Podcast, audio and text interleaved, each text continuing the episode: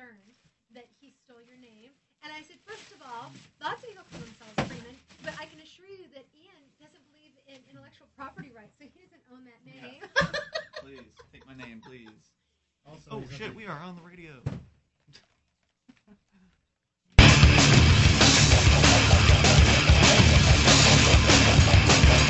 This is Free Talk Live. Dial in toll free take control of the airwaves. 800 259 9231. That's the SACL CAI toll free line 1 800 259 9231. You can join us on our website at freetalklive.com and give you the features on the site for free. So enjoy those on us. Once again, that's freetalklive.com. Toll free number 800 259 9231. Joining you this evening, it's Ian. Michelle? And Mark. All right. So, of course, you can take control. Of course, we'll also bring up things uh, for you to uh, discuss. Should you like, should you find them interesting? And, Mark, last night, I don't know if you have got this ready. We just kind of ran uh, in here just before the show, uh, but, or at least I did. Yeah, I've been was sitting here. The food pyramid uh, story that I found uh, like an interesting uh, topic because they just changed the food pyramid. It wasn't long ago. I mean, the food pyramid had been one way for a long time. Then they reversed the food pyramid, and now because It it, was went then the like the food funnel. right, right, right, because it was a pyramid with the larger part on the bottom. Before and- that, it was a square. really, I don't even remember that far That's back. because I'm so much older than you, Ian. So, it was the four food groups. do you remember that, Mark? The square? Um, okay, I remember the four, four food groups part. I could act smart because I've read this article, and she's right. Yeah. but um, I d- honestly didn't think of it as a as a rectangle. But I do remember the the, the four basic food groups, kids. But three fourths of it was um, controlled by the uh, the meat and dairy industry, which was pretty funny. Uh huh. Figures. So it's a political thing. It's a f- political football all along. Well, it was. Uh, I, I think it was dairy. According to this, I think it was uh, dairy and meat, and that's half. And then fruits and vegetables was a quadrant, and then breads and cereals was a quadrant.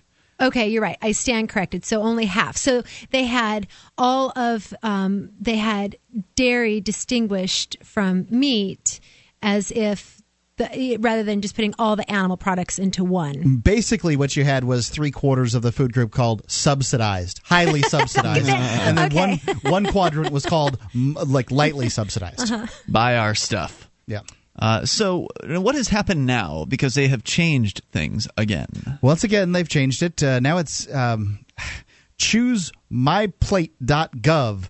Oh. First Lady Michelle Obama and Agricultural Sec- Secretary Dom, uh, Tom Vilsack announced today that the USDA will throw out its famous food pyramid, also known as My Pyramid, and replace it with My Plate.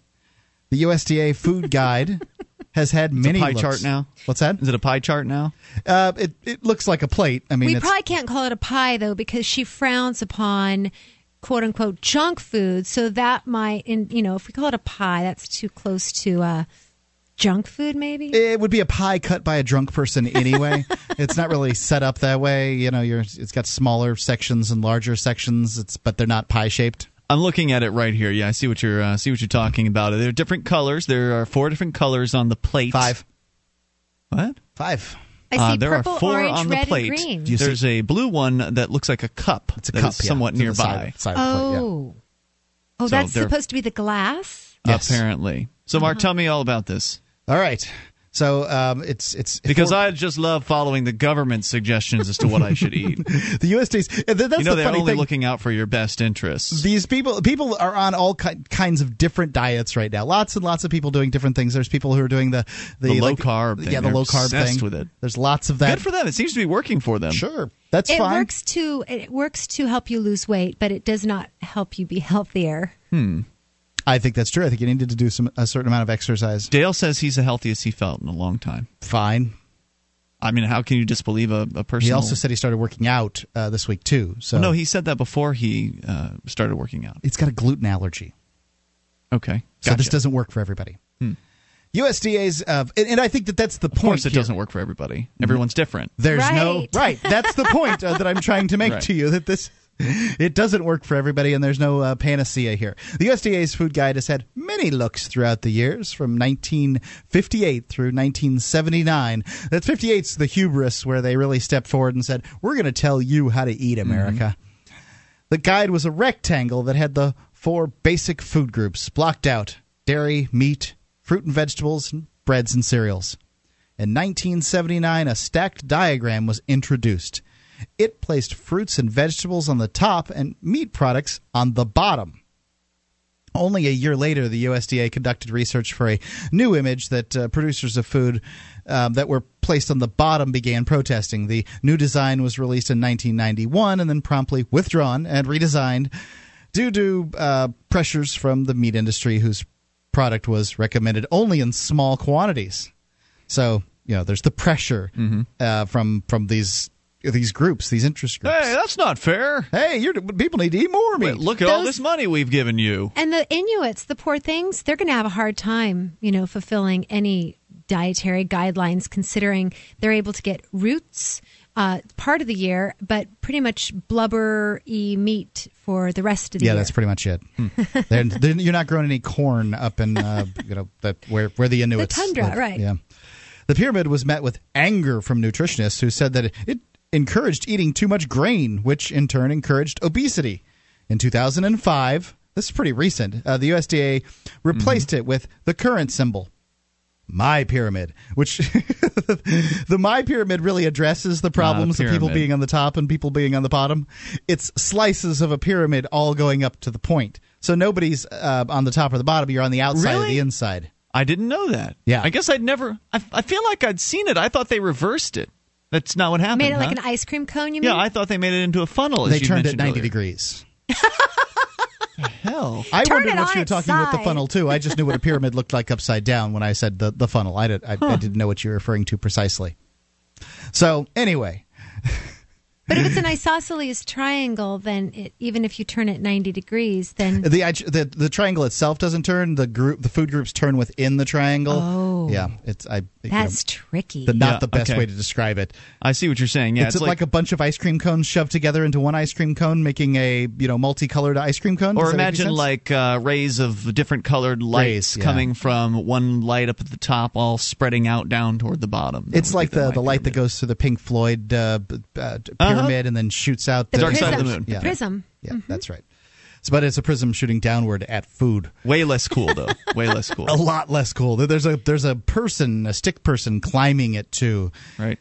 in climbing the food.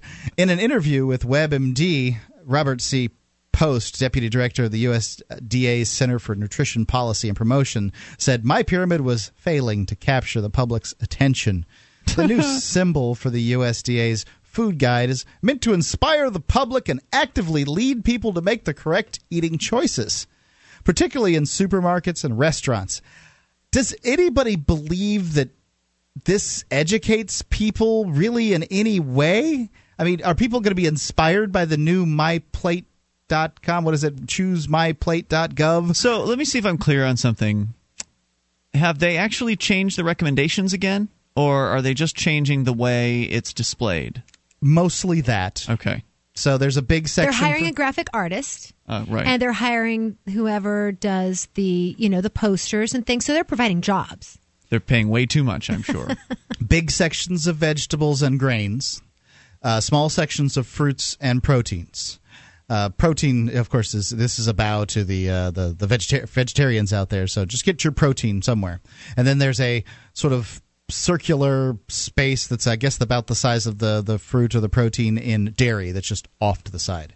It's so anger it just angers me to no end because I've used nutrition to heal myself from cancer and to heal other people from cancer as well as other asthma and other ailments and um you know, all fruits and vegetables are not alike, as well as proteins and grains. For example, you cannot equate potatoes with asparagus, nor can you. Isn't a potato? So some people wouldn't know that that's would be considered a grain. Well, by, it's a starch, even yeah. though it's a root vegetable. Right, right. And I haven't I heard that a grain. darker fruits are better for you than the ones that aren't so dark. Well, if you're talking about antioxidants or beta carotene, or you know. All right, so 800 259 9231. That's the SACL CAI toll free line. You can bring up whatever you want, comment on the, uh, the government telling you what to eat, or anything you want. Take control. This is Free Talk Live. Do you want to take back control of your own money? Then take a look at Bitcoin. Bitcoin is the world's first decentralized, anonymous internet currency, and it's gaining popularity every day. It's free to use, free to accept, and free from inflation forever. You can use bitcoins anywhere in the world, and their value seems to only be growing with time. To learn more, visit weusecoins.org. Your dollars are going down, bitcoins are going up. Weusecoins.org.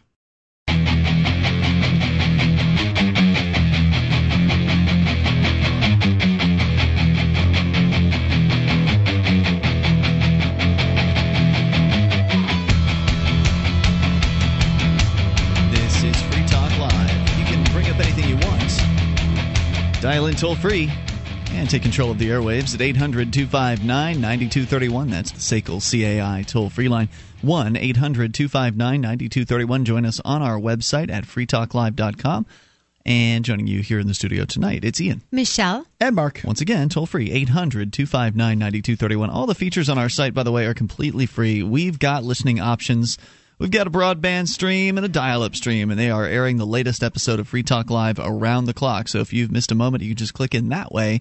And of course, uh, you can also listen on our 101 great radio stations across the country, the satellite listening options, including two XM satellite radio channels, as well as our free to air satellite channel webcam and the listen lines that allow you to call in from any phone that can dial long distance and listen in that way. Go to listen.freetalklive.com for details. That's listen.freetalklive.com. Once again, the toll free number here, 800 259 9231. The food pyramid being changed yet again. This time it is uh, not a pyramid anymore, and it had been for nearly two decades. Uh, apparently, they haven't really changed the recommendations too much uh, this time around, but they just they are disappointed in the American people. The your government is disappointed in you Americans. Because Isn't it funny that Bill Clinton several years ago was was uh, when he was president, he was taking his morning jog to McDonald's, and at that time, you know, McDonald's was heralded as being, you know, French fries were potatoes and a vegetable, and you know, whatever whatever they say. Okay. So they're disappointed because uh, Americans aren't paying attention to them. They are the government and they know what's best. And how dare these Americans, how dare they just decide for themselves what to be eating? How dare they not be just absolutely awestruck by our brilliant food pyramid? Now we are going to change things. We're going to hire a new graphic designer and we're going to uh, release something new and market it. And we're going to hope that the American people will pay attention this time. And I see no reason why the American people are going to pay any more attention this time than they ever have in the past to whatever it is the government wants them to hear about so-called what they should be putting in their bodies. I think people just largely ignore this stuff. Uh, they, they might look at the colors at some point, but I just I can't imagine they get their nutritional information from the government. I mean, these these food pyramids. I I Think don't know. about Maybe third grade though. Remember in third grade or so, uh, we were that's when we were required in school to learn about them. We had the projectors and up on the sc- up on the oh, I remember screen. the four basic food groups. Yes. No doubt, that's imprinted on my mind. Maybe they're maybe they're teaching kids in school with their little mypyramid.gov. Well, in maybe. a lot of schools now, in um, in elementary school anyway, you have to take a sheet of paper home and you report what you eat at your home, what? and then your parents get graded. Really? I, I wouldn't swear. doubt that at all. Absolutely. Wow. I Yeah. wouldn't doubt that at all. I mean, And that so- just sounds like the kind of thing that they do. So think about that story we reported on the family. I believe it was in Germany or Great Britain, where it was the um, the breastfeeding woman whose whose baby had died, and uh, because she was a vegetarian, the parents Vegan, were right. vegan. Excuse me. Yes. So imagine that. So imagine your kid goes home and comes back, and they don't have any meat on their sheet. So they're they're certainly not obviously healthy, but they eat things like quinoa, which I was talking to Mark about um, on the break, and that that would be considered a grain because you cook it like rice, but it's actually a protein. Hmm. So, um, so, and avocados, people argue are those a fruit or not? I call them a fruit. But um, in any case, they're the most important thing about avocados is the uh, the fat in them. They're the best quality fat other than olives that you can eat. Hmm. As I understand it, yeah. So this is all kind of part of this larger picture where government uh, pretends to know what's best for you. And of course, as you already pointed out, and I think rightfully so, Mark, humans are different. They have different metabolisms. They have different needs. They have we're not all the same uh, as far as internally. Uh, also, interests. Best. I mean, you know, people are going to have different interests on what to eat, and that's important. Hmm, people have different tastes, what they like, what they can tolerate. Uh, people have allergies, and they can't eat sure. some things. Sure. So, uh, government, of course, can't take that into factor because government comes up with a one size fits all solution. And as we know from looking at government programs, the one size fits all typically uh, doesn't ever uh, doesn't always work out for everybody. And I'm, I don't know what's best for people to eat. I would never go out on a limb and say what's best. I think that uh, people should follow their instincts and uh, follow the advice of nutritionists or doctors or whoever it is they trust. I've got some advice. If you open the bag and then begin eating, don't eat it. I have another piece of advice. If you cannot pronounce the ingredients, don't eat it. these are some pieces of advice that one might, uh, you know, these seems like little things that you could take home with you if you you're saying not not to eat anything bagged, Mark, I see you eating pork rinds in here all the time. right, right. If you open if you open it and eat it, pork rinds. Uh, you know, I was on that low carb diet for a while. Yeah. He's like pork rind this baby. You know, and pork rinds are the, like the one snack food you can have. Cheetos. Okay, so my point here is that uh, the government would like to get you to believe that it knows what's best, and if people actually start to believe that, then that can be kind of dangerous because then you've got a situation where the government will maybe outlaw things like they have tried to do in certain places. Uh, New York City, for instance, has, and I don't know if this has been rescinded, I don't think it has, but the trans fat ban yes, in I New York City. That, yeah. Yeah, I think it's still going. Uh, where businesses can't see why it'd go away. Yeah, businesses cannot cook with trans fat, which of course mm-hmm. is margarine. Mm-hmm. And then you got the issue where science seems to keep changing its mind. Different scientific studies are done and heralded as the truth. And then later you find out something different is the uh, is the case. Like eggs. Eggs Perfect were bad. Example. Eggs yeah. are good. Yeah. yeah. yeah. So what's the eggs truth? Were, were, eggs are probably the best example uh, because you know they're sort of natural but margarine and trans fat mm-hmm. they're the same thing and there was a time when butter was bad margarine was good that's right and now it's butter's good and margarine's bad. Mm-hmm. And there's probably there's probably more examples that are coming to mind right now, but you know these these things are important. At one point, cigarettes were prescribed by doctors. well, you know, I think the most heinous thing that the government has done regarding food in the last 50 or so years was making sugar um, we used to export sugar and now we import sugar.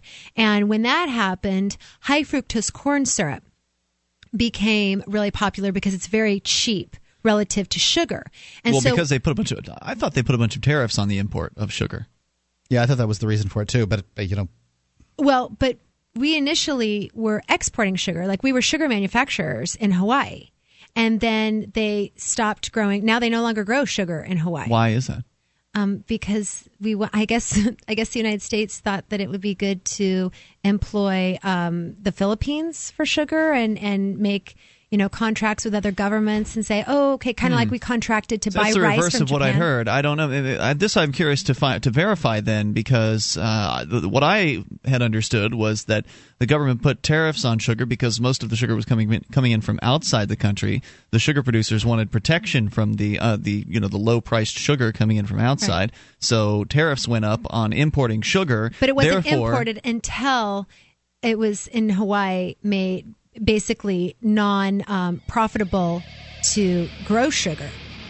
So, like all the sugar canes that you mm. see, you know, pure cane sugar from Hawaii growing in the sun. Yeah, that's gone. Toll free number is 800 259 9231. I want more old jingles. That's the SACL CAI toll free line. More about food and control in moments. Your calls as well, 800 259 9231, because it doesn't get better from here. 1 800 259 9231. Free Talk Live. Thousands of years ago, From the time of Moses to the time of Alexander the Great, Julius Caesar, and beyond. TrustedCoins.com brings you an incredible selection of authentic Greek, Biblical, Roman, and Byzantine ancient coins, all certified authentic by world renowned numismatic expert Ilya Zlobin. Transport yourself to the distant past now at TrustedCoins.com.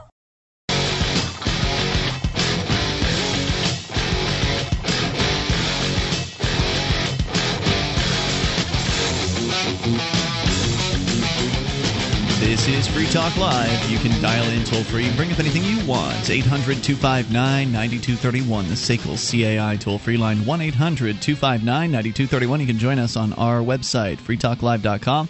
We give you the features on the site there totally free, so enjoy those on us.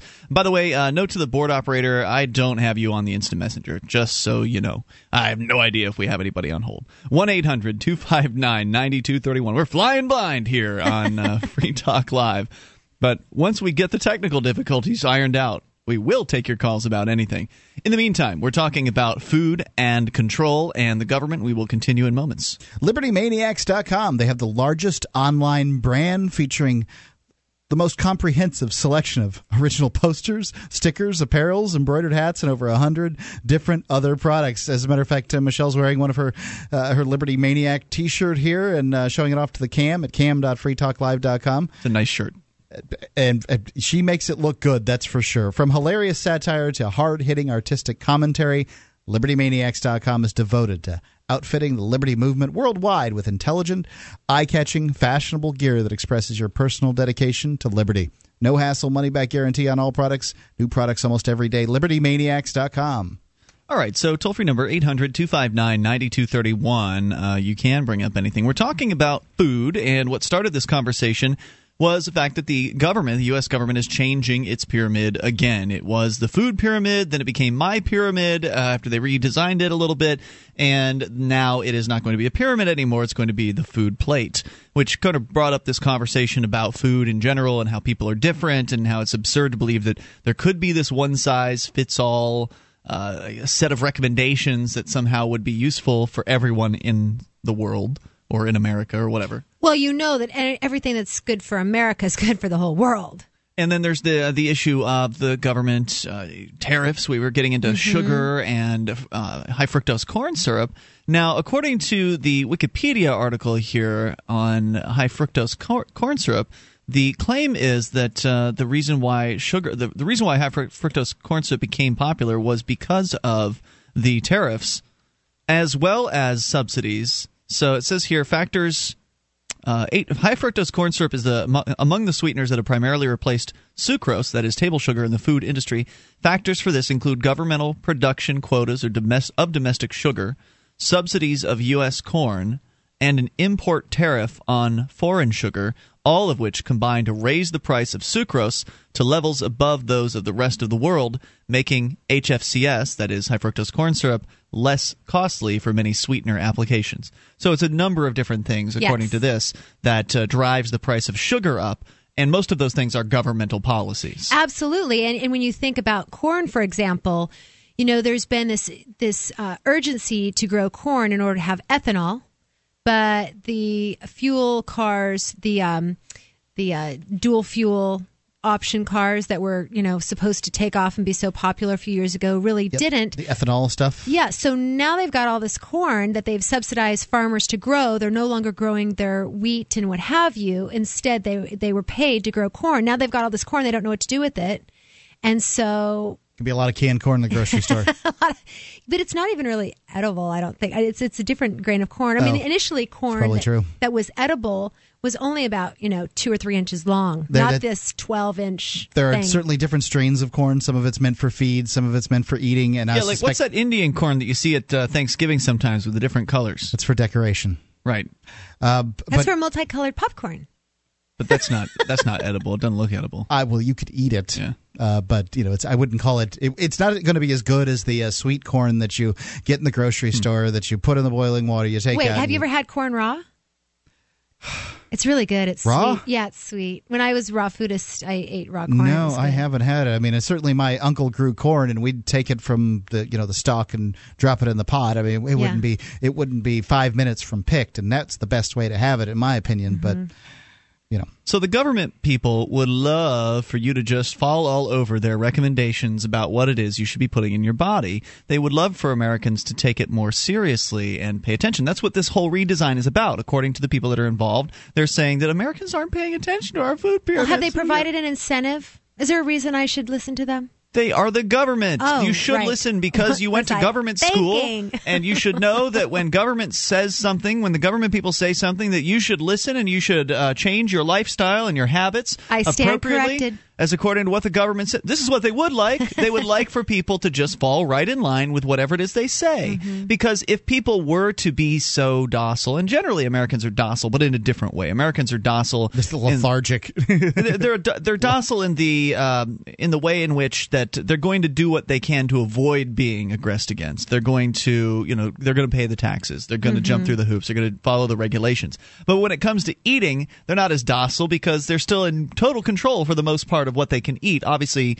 the government still regulates things like so you get the corn syrup and whatever. But in everything, nearly. but people can still go to the, the store. They can still buy the, the new sodas that are coming out with sugar Sure, in them. yes. They can still they can still buy whatever it is that they generally want to for the most part. And so at this point, the government doesn't have a way to micromanage that in people's lives. So it's essentially government people who love to micromanage. They love to control, but they can't. They they're frustrated by the idea that Americans are still thinking for themselves. They're still doing what it is they want when it comes to eating. Yes and no. Um, I read of a school recently that was, or school district, where it's illegal for parents to send sack lunches now. The kids are required That was oh, that's eat. scary. That's one school in uh, Chicago. You're right, and Mm-hmm.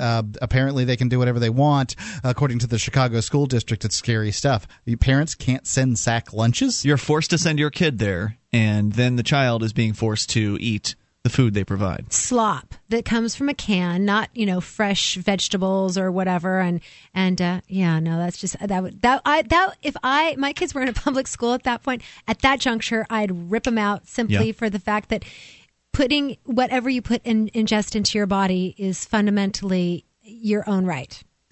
So when you've got freedom and the government squashes it, it's it's apparent to you. You had something, they took it away, you've lost something. You mm-hmm. know this. When you're born into a situation in which you don't have the freedom, it's not the same. You don't know because you never had it. And so, therefore, it's harder to bring people who are born into a system of tyranny or slavery to the conclusion or the understanding that they're under a system of tyranny or slavery. So, people are relative, like the internet. When the government wants to crack down on the internet, there's all kinds of outrage because people realize that they have relative freedom on the internet. They like that. Uh, a lot of them about the internet. I'm excluding the control freaks. I'm talking about, I think most people on the internet appreciate the freedom that's there. And I think most people appreciate the ability that they can control their own uh, food supply. They don't go to the government food store. It's not one size fits all food distribution in this country. Thank goodness. That didn't work very well in Soviet Russia. I, well, hold on. I don't know that they appreciate the freedom.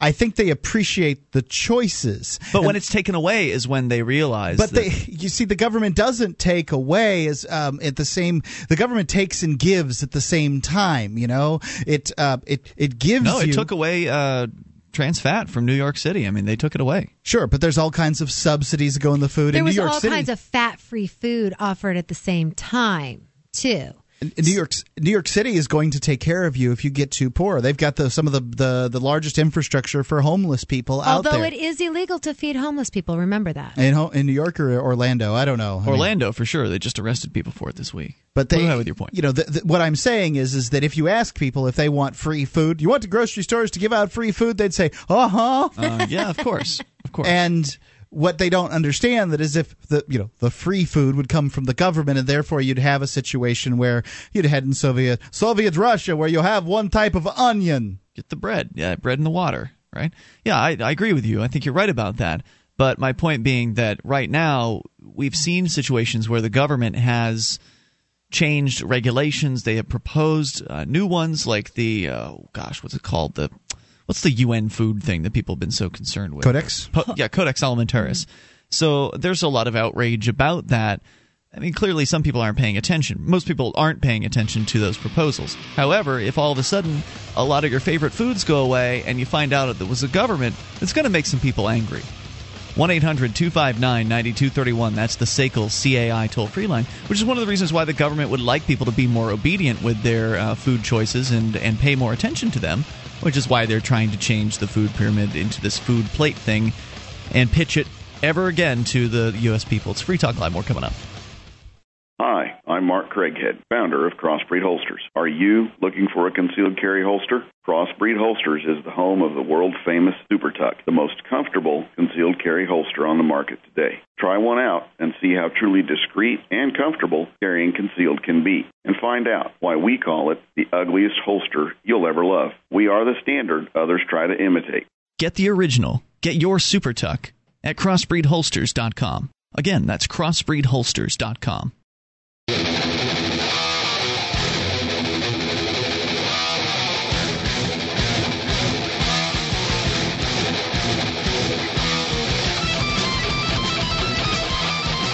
This is Free Talk Live. You can dial in toll free, bring up anything you want. 800 259 9231. That's the SACL CAI toll free line.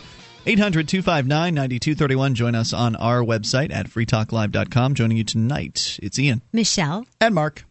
And uh, again, freetalklive.com. You'll find features there, and you'll find that they're free, unlike those other talk show hosts. So if you want to support Free Talk Live, considering we give you the website for free, you may voluntarily do so at shop.freetalklive.com. Just enter Amazon through the links you find there. There are different links for different countries. You click into the appropriate one for where you live and then get your shopping done. Amazon will deliver it to your door. You will pay the regular Amazon prices, great prices typically. Uh, you enter through those links, though, and Free Talk Live gets a portion of the profits that Amazon would normally take all for themselves. They send some of it over to us when you enter through shop.freetalklive.com. Once again, shop.freetalklive.com. Are you looking for camping, hunting, or shooting gear? Maybe you're going to PorcFest. Uh, lots of folks uh, getting camping and shooting gear for PorcFest. Probably not a lot of hunting going on at PorcFest, at least not hunting for animals. Man Venture Yeah, Outpost. there is like Human versus Zombies game going on or something. Yeah, don't shoot anybody with the gear that you get from Man Venture Outpost and Human versus Zombies. Right. Uh, ManVentureOutpost.com carries knives, ammunition, scopes, binoculars, laser sights, tactical flashlights, fish finders, boating equipment. No Nerf guns. ManVentureOutpost.com. They're family owned and members of the Better Business Bureau. You don't know how uh, you don't know what it takes to be a member of the Better Business Bureau. You have to have a uh, you know you have to have good customer relations to be able to do that. Prices so low in some cases they can't even be advertised. The manufacturer says that uh, you know they, they they stipulate that you can't advertise them because they're so low. You can get an additional five percent off with the coupon code FTL. Get it quick. Get it from ManVentureOutpost.com. All right, so toll free number here, 800 259 9231. Maybe you've got some thoughts on the government food situation as they are changing the pyramid, the food pyramid, into a plate.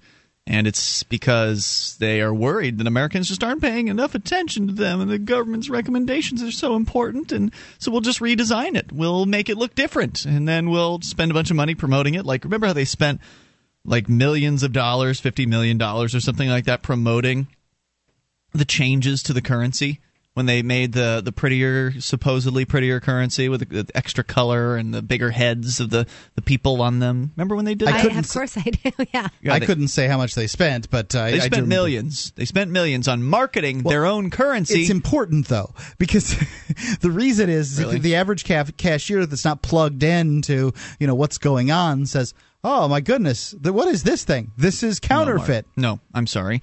Uh, they have businesses who can put up their own notices, like a business, like Walmart, for instance. Walmart can print out a piece of paper at their store saying, "Be on the lookout for this new bill." Fine, what the about government people doesn't taking- have to mo- doesn't have to spend money marketing and buying How about- advertising. Mark, you are not going to condone the government marketing its own, paying for what it advertising sounds for like he's its doing. own currency. I have no problem with government uh, pay paying to advertise things that it does. The problem I have with government, and I go over this every single time, is the way that it collects money. The government collects money by using force and violence against people. The money that it has, it should be able to do with as it pleases, just like any other organization can. All right, I see where you're coming from there. Of course, uh, that argument doesn't even have any kind of validity in what we're discussing here because the government forces not just not just to collect money, but they force people to use their money, and so the money they're forcing people to use, they, it's called legal tender. Uh, they are also paying uh, your money to advertise the money that you're supposed to be forced to use. It's just crazy. It's just a crazy, you know, they're just buying ads through their friends in the uh, advertising business is really uh, all that is. It's just an excuse. Of all the to spend advertising that the government spends, and it spends You a lot of wanna money in argue with advertising. Ian tonight. No, I don't. It makes perfectly good sense to me. Look, if you go to the bank, you get these uh, big, big Benjamin Franklins on your $100 bill. You're like, what is going on here? So bank will then explain buyer it to you. beware too. Like if the business doesn't want to have forgery, or you know, you have uh, uh, forged dollar bills, then you have the onus is on you to educate your cashiers. Well, uh, but you don't take the word of the person from whom you're receiving the money, Ian. So if the bank is telling you, "Oh no, this," If I trust my bank, I would. Yeah. Uh, what What are happens? the if you- odds at a bank that I've been doing lots honest of people, business lots of people don't time? trust their bank. What are the odds that a bank I've been doing honest business with for a long time is all of a sudden going to introduce a you know a counterfeit currency? That seems pretty unlikely. Lots of paranoid people in this world, paranoid I'm and uneducated. It's not a great combination. Okay, I see where you're coming from, Mark, and you're defending the government spending money to market its own monopoly currency. I have no problem with the government spending money to Yes, mo- now you're mo- repeating yourself. to Ding, market ding, its ding, currency. ding, ding. All right, so separate 800 corners. 259 9231. That is the SACL CAI toll free line. You can take control of the airwaves here and bring up what you want. So the government wants to uh, you know, have you come on board here finally. They're redesigning the food pyramid into a food plate, and they're hoping it will be as en- enticing as a hot, steaming plate of uh, delicious food. Uh, except, uh, I don't know if people are going to really uh, bite on this. I don't know if they're going to find this useful. I don't think they found the food pyramid very useful in general, and it's it's going to be one of those things you're going to see popping up everywhere. I don't know if you noticed that about the food pyramid, but on a lot of uh, products, these companies were putting the food pyramid on there. Yeah. And I, I found myself wondering: Are they doing this because they want to, or are they doing this because they have to? I think they probably have to. I would like to know if I follow the dietary guidelines proposed by the government and I become less healthy than I am now, can I sue the government? No, Of course not. They have no no, suing the government ever. Right. So there's no. Right. nice. And some people have made the point that the old food pyramid was actually making people fat. That's so the old government reg- um, the, the old government This one regulations. isn't any different than any of those pyramids. Yeah. It's the same thing with it in a different shape. I, you know, I mean, I don't know what. Like I don't Nothing's remember what the- changed. I don't remember what the argument was. I don't. I'm not familiar with all the food ins and outs. But some people had claimed that People that, claim that carbs will make you fat, Yeah. um, and and there was a lot of that, right? Yes. So let me get this straight. So vaccines, uh, they don't cause autism, but the government has paid out millions of dollars in um, in ac- civil action suits to parents of children who have autism. I don't know pharmaceutical pharmaceutical drugs are um, good for you, but people commit suicide after taking them. more people And- die from from using pharmaceutical drugs as their per, per their prescription than die from Ill- overdoses of illegal drugs. But they're all FDA approved, Mm-hmm. Food and Drug Administration approved. And then the high fructose corn syrup is also approved. And we, as that has increased, so has obesity because food portions become larger. And so has, um, uh, uh, the blood sugar, da da da da, what is the diabetes? Well, I think obesity is is a factor also because simply uh, America is so wealthy. I mean, the people have so much money in comparison to people in other places So around the world. Switzerland. They can uh, sp- they can spend it on food. Switzerland is, is very wealthy, and there there aren't fat people there. Is that true? I don't know. There are no fat people there. Couldn't tell you. Quite that's quite a She's, claim. she's Yeah. more well traveled than I am. Yeah, there's um there and they you know they drink whole milk, they drink lots of wine, they eat lots of cheese, you know.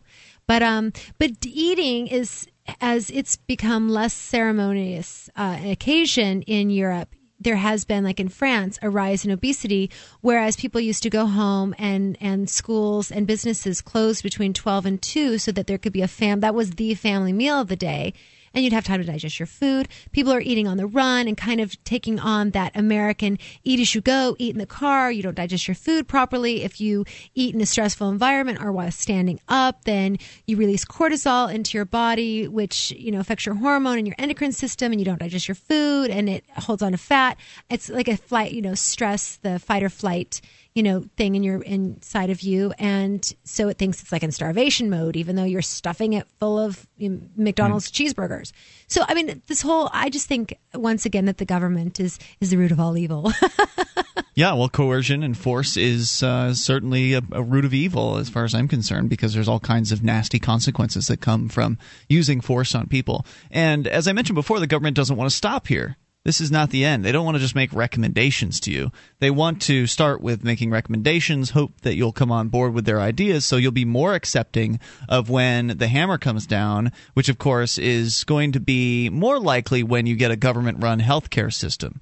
If you actually end up having a success with a government implementing something like this, like they've done to some extent. They've got the mandatory government insurance in Massachusetts. Uh, there are certain people that would like to see Obamacare more that. fast what's that? Yeah, okay. The Obamacare thing is still coming down uh, the the pipe. That's what a few years out down the road. Well, the, the, things, some things have been initially implemented, and more things are coming as they as things go. But the more the government has control over health care, the more excuse they will have to have this position of this official position on what is the right thing to do for your health and that if you don't do those things, then I'm sorry, you won't qualify for our free health care. So, sure, you'll be able to eat what you want, but you won't be able to take our free health care if you do that. So, if you want the free health care, so called free, it costs a lot through taxes, obviously. But if you want the free health care, then you have to do what we say, and you'll have to have the diet we tell you to have.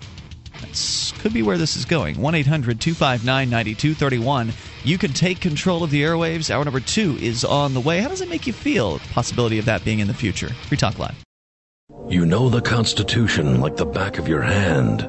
You've read books, listened to podcasts, attended lectures, surfed websites, and watched videos. You've made liberty your life's goal, but something seems to be missing. Stickers from libertystickers.com. Exercise your freedom of speech with the world's most dangerous bumper stickers. That's libertystickers.com. But wait. There's more. You can buy Liberty stickers wholesale. Get them for 99 cents each when you put 100 or more in your shopping cart in any combination. Sell them or give them away. They're great for gun shows, flea markets, fairs, outreach, and more. Earn extra money, promote freedom, and spread the word. Need custom stickers, labels, or decals for your organization or business? Liberty Stickers makes them. Go to libertystickers.com to order or call 877 873 9626. Libertystickers.com, the world's most dangerous stickers.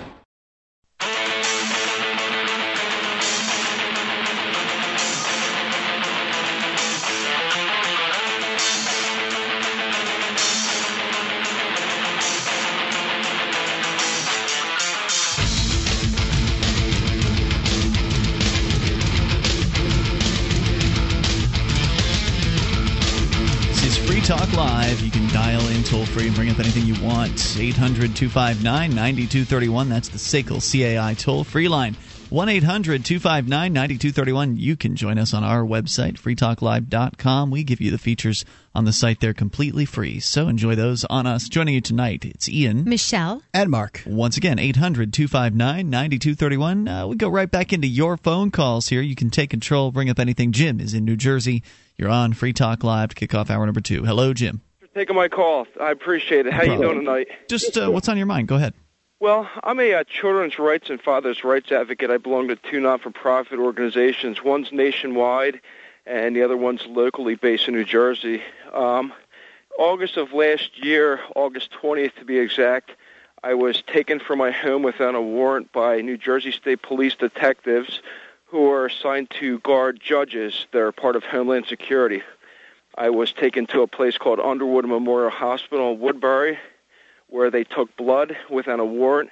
Oh. And in the in the process of taking blood from me, because I put up a struggle, I, I said, "What you're doing is illegal. You don't have a warrant. You're violating my liberties." Um, in the process, I had my lung collapsed, my shoulder dislocated, and was literally choked out in a judo hold. Um, By police or by uh, security at the hospital? Um, by Gloucester County Sheriff Officer, two detectives with Homeland Security, two West Deptford Police Departments, and two orderlies from the hospital in the emergency room. Uh, Well, you really didn't days- want your blood taken, did you? Well, I didn't want my blood taken, but um, this was on a Friday. This happened. I was due to have a big protest rally in front of the family court building on Monday, so it was just a little auspicious.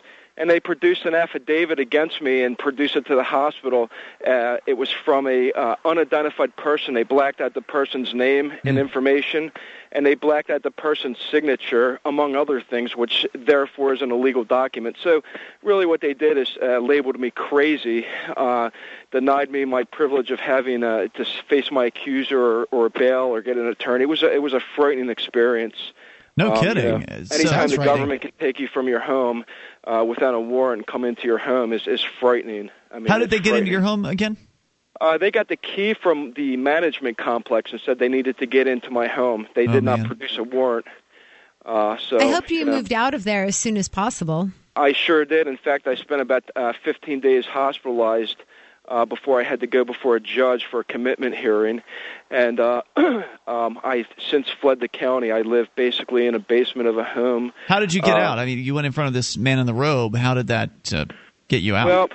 Well, uh, uh, unfortunately, what happened is to be committed, you have to face certain criteria. You have to be a threat to yourself or others. Or another uh, criteria is you have to have done extensive property damage. Well, after uh, after this incident at the hospital, I barricaded the hospital floor. After like the tenth day I was in there, they had get- doped me up so bad on medicine. They gave me something called Haldol and another medicine which uh, swelled my throat, closed my uh, throat. I couldn't breathe. My my tongue was swollen. I went into cardiac arrest. And upon getting revived, one of the doctors said, "I guess you won't protest anymore." And at that point, I was I was so terrified. I, I literally sealed off my room for like four hours, uh, broke the plumbing, flooded the hospital, and based upon that and nothing else, um, I was then transferred. But the second commitment here that I went to, which was like five days or seven days later, I was out. Uh, you know, so so uh, even after uh, even after barricading yourself and breaking the, the, the plumbing in the hospital, they they still let you out, huh? yeah, pretty much. I Did mean, they charge I, you for it? Uh, like dollar wise, charge you for anything? No, believe it or not, no. Um, you know, but I was very upset over the loss of liberty. I was very upset over getting doped and drugged. And, Yeah. uh, y- you know, um, it, it's just amazing to me. Yeah, the involuntary commitment laws out there are pretty scary. I mean, there, there are a lot of them that really just literally allow people to call the so-called authorities on another human being and say, "I think this person is crazy and they need to be taken it away." It turned out it was a court employee and was trying to deter me from doing a protest. You know, I had been uh, protesting quite loud in front of this courthouse for a period of two months. yeah, I, I had- recognize your voice. I, I feel like you've called in the past to talk about your court, uh, your your court protests. Probably like eight months ago, maybe Yeah. nine months ago, I might have called. Correct. Correct. Huh. So you got out. Uh, you are okay now, but you're kind of on the, you're kind of hiding. I'm I'm I'm terrified of the government at this point. Um, I'm terrified. I mean, you know, basically the the president of the one non-for-profit organization showed up with some members, and he said this is like communist Russia, where they take a political prisoner and they put him in an asylum and label him. You know, Are- okay, so you belong to these two nonprofit organizations, and I assume that there are other members. So, you know, we've talked about several times, every time I think that I've uh, ever listened to or been on Free Talk Live about the importance of community, and uh, it's the reason why so many of us moved to New Hampshire so that we can have like minded individuals around us, so that we can go ahead and, and act with as much freedom as possible and act out our civil disobedience, knowing that there are other people around us that have our back. Do you have a group of people or um, friends? Um, I have a group of people. I, I uh, the uh, non-for-profit organizations are very supportive. I mean, they got the ACLU involved and, and different things of that nature. Um, you know, but it's really hard to fight the government. I mean, they Sure have so much leeway. I mean, it, it it's it's frightening. I mean, literally, I went into cardiac arrest from the from the medicines they gave me. And when I came to, they said we didn't have to revive you. You know that. I guess you won't be protesting anymore. And it was it's shocking to me. I mean, this is like I love this country. You know, I love this country, and what's happening in this country is absolute tyranny. So, I what mean, part do you like? What part do you love? I always wonder about this because I, I kind of feel the same way, but I don't know, I don't understand. So maybe you can articulate better than I. The people are good people. It's just the government is becoming very abusive. The people in the government are becoming very, I don't know if they're paranoid. Not what don't you like. What do you love? He said the people are good people the the people are good people. The people, Americans, generally speaking, are good people. Non-government I mean, people, you're saying. I think that's true yeah. everywhere. I think that people are generally good, and I, I thank you for the call tonight, uh, Jim. I mean, best of luck out there. And I, of course, I agree with Michelle's suggestion that if you love the ideas of liberty, you should get together with other people that are like that. And it doesn't seem like New Jersey is a real bastion of uh, freedom. But uh, yeah, so get together with other uh, like-minded people and uh, make an effort to change things. Because I agree with Jim, fighting the government alone is it's impossible. It's impossible. But people around the world are good people. You can see that because mostly people are peaceful. They interact with one another on a peaceful basis. Uh, they trade. They help each other. Sure, it's they, in everyone's best interest to be good. Yes. Yeah. uh, but the problem comes in when you give good people power, or when good people take power and they use uh, power over others. Even if their intentions are good, their reactions or the results of what they've they've done, uh, that is grabbing power, uh, becomes evil because people who are given power are corrupted. They we've talked about scientific studies that have shown this to be the case. You take yeah, unfortunately, people, power tends to corrupt. Yeah, you take regular people who are good normally and give them power over others, and then they become do-gooders with violence behind them. Oh well, I can mold society in the way I want now. It's in everyone's best interest that they do what I say. Yeah, exactly. I mean, it's like the food pyramid to taken to the next level, where somebody is not just making recommendations to you, but they're cracking down and they're putting you in a hospital and they're arresting you and they're fining you and they're threatening you and your family if you don't do what it is they say. All of the people who are in these positions of power will tell you that they think they're doing what's right they think that almost all of them will say this that that they what believe, else would they say right right that they believe that what they're doing is good oh well you've got to break a few eggs to make an omelet. I mean, there are all kinds of excuses as to why it is that even if they can even if they can see the people that are being harmed like the war on drugs for instance where millions of uh, people every single year are arrested put into cages families broken up lives destroyed jobs lost careers ruined uh, you see the you can see the fallout and the detritus that is left behind from this uh, war on drugs, the destroyed lives. But people can tell themselves a story that are involved in this. The, the enforcers, for instance, the people that support them, the politicians, they they can tell themselves a story. Well, they're better off now than they were before because they're not on drugs. Drugs are bad or you know this is what we need for society. It's the good of society. We have to the good of society outweighs the good of the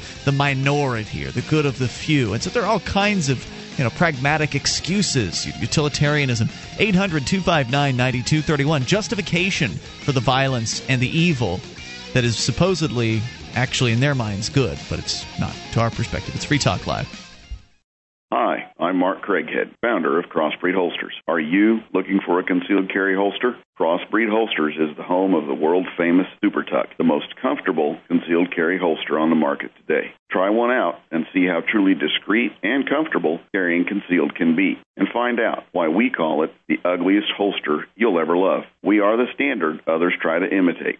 Get the original. Get your Super Tuck at crossbreedholsters.com. Again, that's crossbreedholsters.com.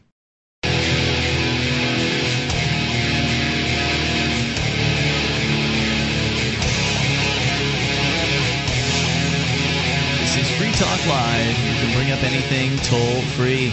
800 259 9231. That's the SACL CAI toll free line. You can join us on our website at freetalklive.com. We give you the features on the site free, so enjoy those on us. Once again, freetalklive.com. And those features include the webcam. You can watch, listen, and interact. The chat room is built into the same page over at cam.freetalklive.com. That's cam www.freetalklive.com. The Ruger Gunsight Scout rifle is an affordable, versatile, reliable rifle. It'll deliver 10 rounds of 308 Winchester performance in a variety of situations.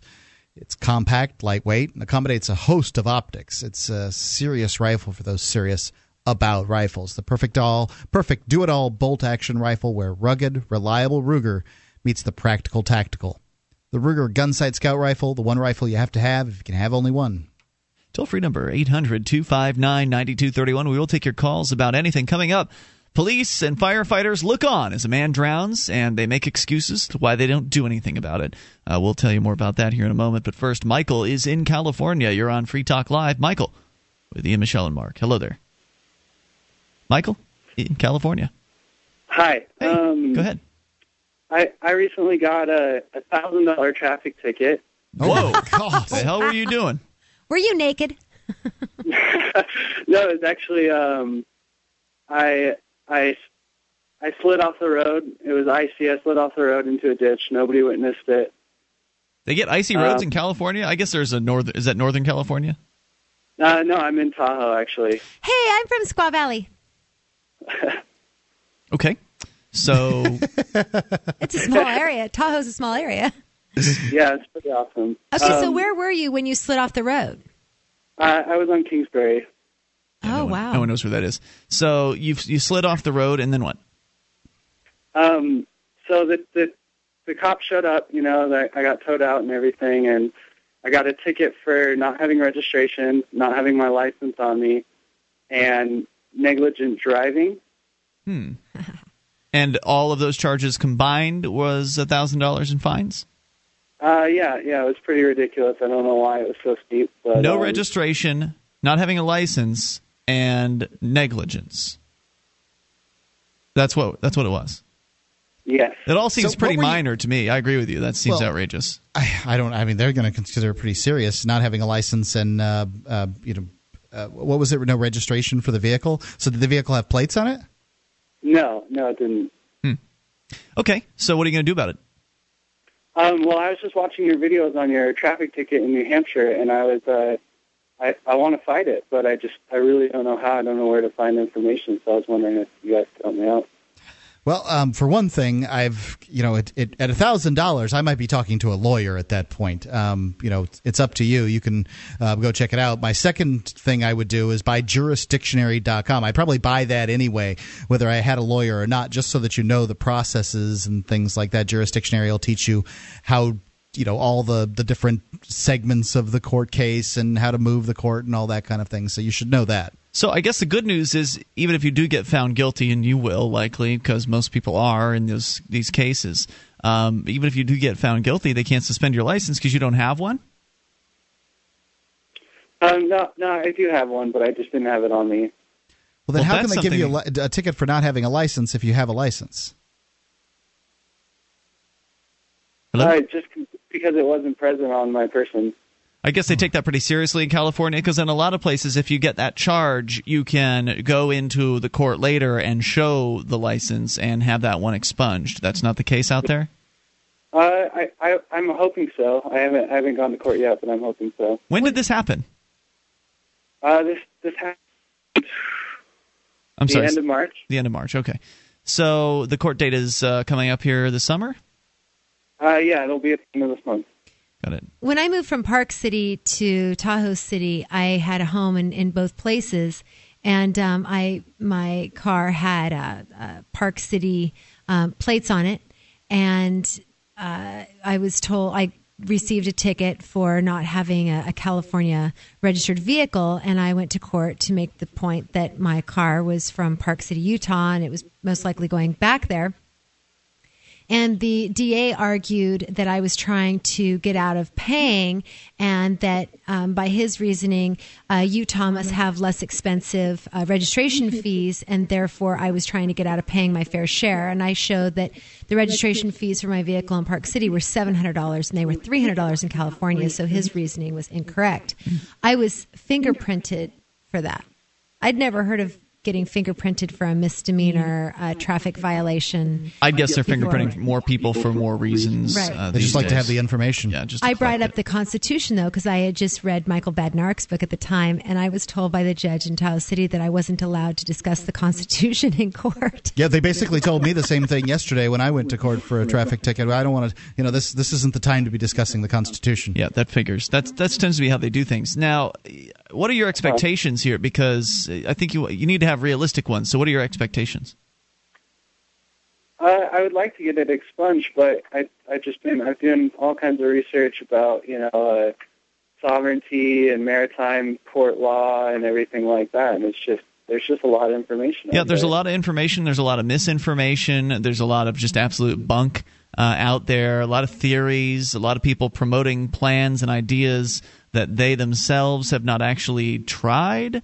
I was in a conversation the other night with some new movers, relatively new movers here to uh, to New Hampshire, and they are still of this particular mindset of, well, you know, if you just do, say the right things in court, that uh, everything's going to be okay.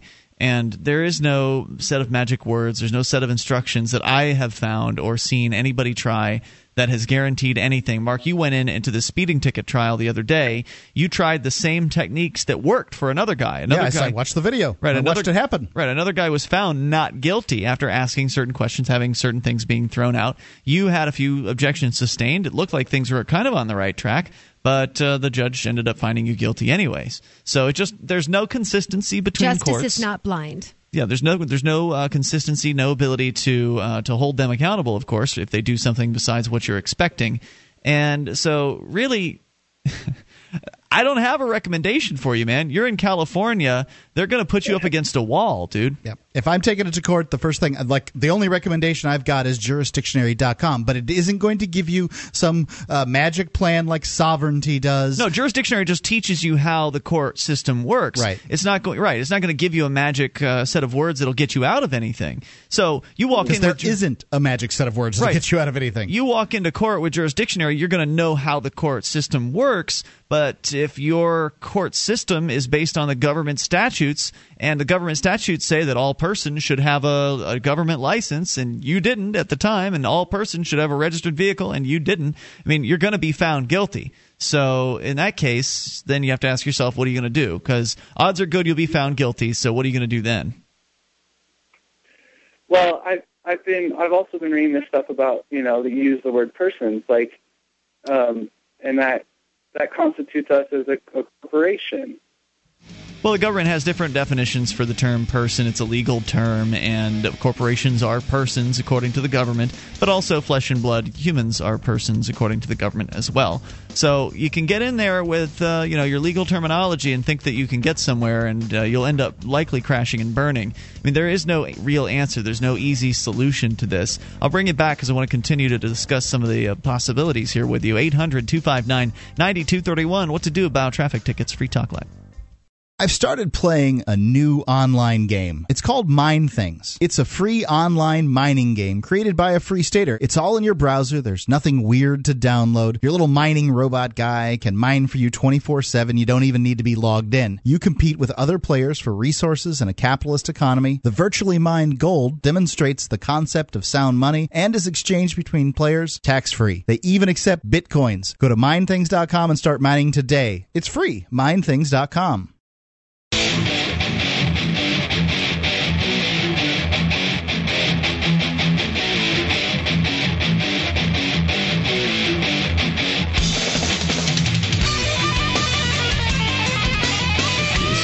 Talk Live. You dial in toll free and bring up anything you want. 800 259 9231. That's the SACL CAI toll free line. 1 800 259 9231. Uh, you can bring up anything. You can also join us on our website at freetalklive.com. We've got a mobile site. You've got a smartphone. You can access m.freetalklive.com for quick access to our live streams and the podcast. M as in mobile.freetalklive.com. Are you tired of watching uh, the value of the dollar plummet? Are you tired of banks charging you fees? Do you want to take back control of your own money? Then take a look at Bitcoin.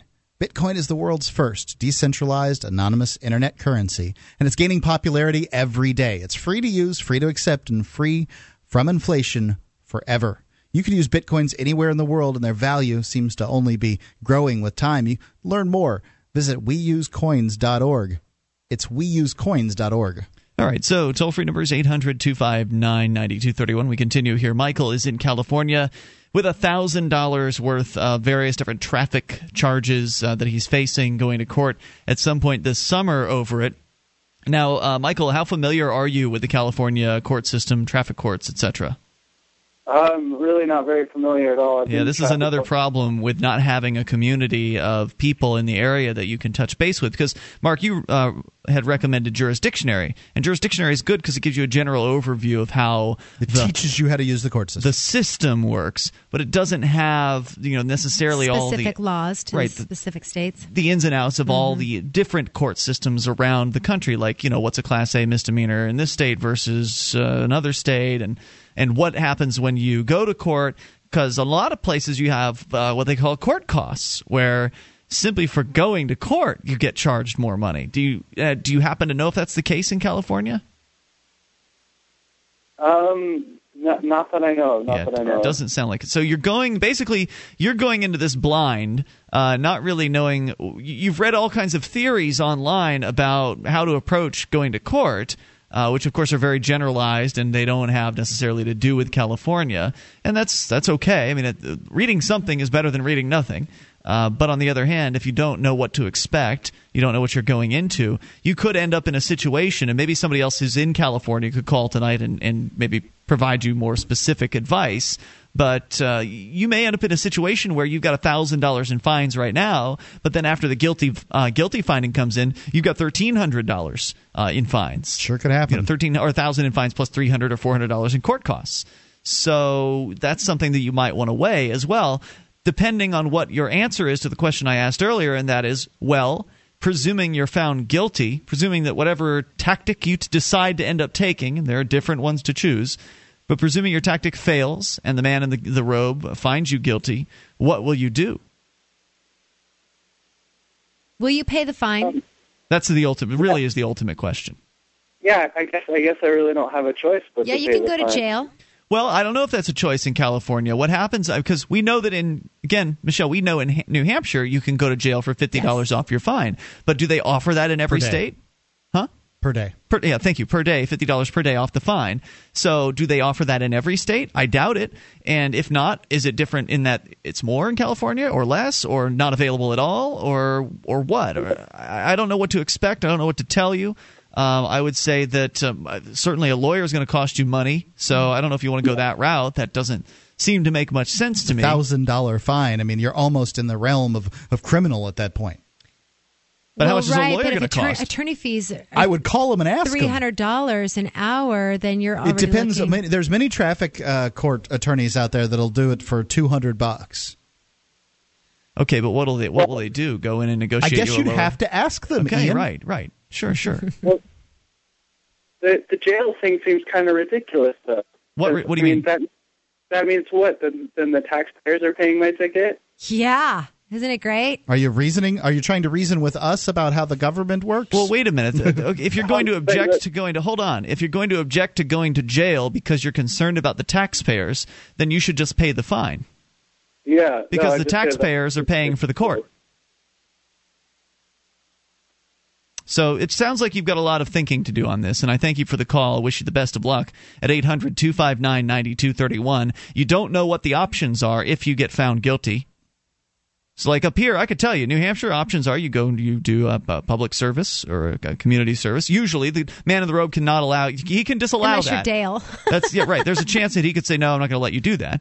Uh, you can pay the fine. You can, uh, in some cases, be allowed to pay the fine to a charity. I've been allowed to do that twice, but Dale has been told no, he can't do that. Yeah, in my Uh, case, um, with the ticket, I offered to pay more than the fine to a charity during the uh, the pretrial section. Yep, I offered Oh. to do that, and the the pr- prosecutor slash police officer that gave me the ticket, it's the same guy. Mm-hmm. He said no, but then when I was found guilty, I'm going to. I was given the option of doing uh, community service, eight hours of community service at a local not for profit. I mean, what kind of sense does this make? I could have given a not for profit a hundred bucks. So uh, you can you can either pay it, you can go to jail at fifty bucks a day, you can maybe pay to a charity, you can maybe do community service. At least we know what the options are because we've had a bunch of different people go through this.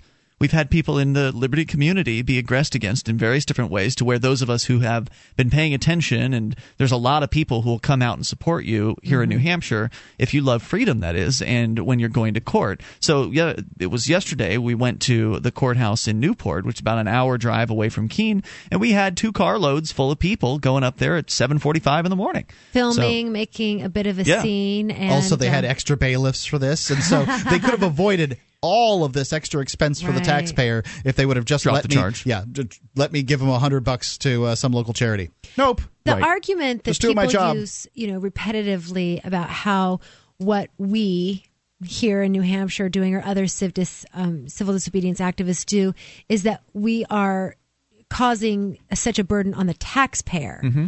I cannot seem to ever find a good argument to debate with them or, or bring them to the point of reasoning that, in fact, it is not my fault that the taxpayer is having to pay for these things. That's tough because it really you have to you have to somehow get that person who's seeing the consequences uh, in, of what's happening on the outside to go into the root of the problem, which is the government's violence and the, the existence of taxes in the first place. But someone who's making an objection like that may not be the most persuadable on that point. Yeah. Usually, um, you can get them to agree that the governmental system, as you know, at least in the area that you're talking about, is broken. They will agree with you uh, for that. And then at that point, the best thing that I found is you do not improve a system by continuing to prop it up. You do not make a drug addict better by giving them more heroin. It's pretty good.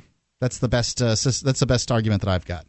So, what would you guys do if you were in Michael's case in, in California with his thousand dollars in tickets? I would do the same thing I did when I was in Florida. Move to New Hampshire. I'd go to liberty. jail. But I'd wait, would you pay- absolutely go to jail there because they're If so. you can pay it off the in jail? Yes, by Okay. or just fine. Send me to jail. I'm not going to pay it. I'm not going to do this. I'm not going to do that. Come and get me. Go to jail because in California, the state has issued a, an across the board thing saying we can't afford to keep these people in jail. Get rid of them. Hmm. So, That much is true. That was so recently I would. I would use it to like beat them at their own game at this point. But not all. Just uh, as Ian said, not all states will give you the option of going to But jail. he specified without- California. but he doesn't have a license to even suspend at this point. Well, that's true, but Driving without a suspend no, license he has a license. Plates. He didn't have it with him. Oh, that's right. You You're can right. they, even if he didn't have a license, they could still suspend his so-called driving privileges. So that may be another possible fallout here is that his license would be suspended or if he didn't have the license, he may still not be allowed to get a license because his so-called privileges would be what? suspended. Okay. well, then he's got a bicycle around. Well, he ha- would have to get caught. Not That's true. driving without this license. And he's gotten caught once. Yeah, and he didn't sound like he was older, and there's Because nothing that a cop hates more than a 20 year old male behind the wheel of a car. Mm-hmm. Cops hate that. You driving around being 20, they hate that crap. You could be 20 in black, and that Mm-hmm. Do you know really that you can't angry. drive in uh, in Manhattan unless you're 21?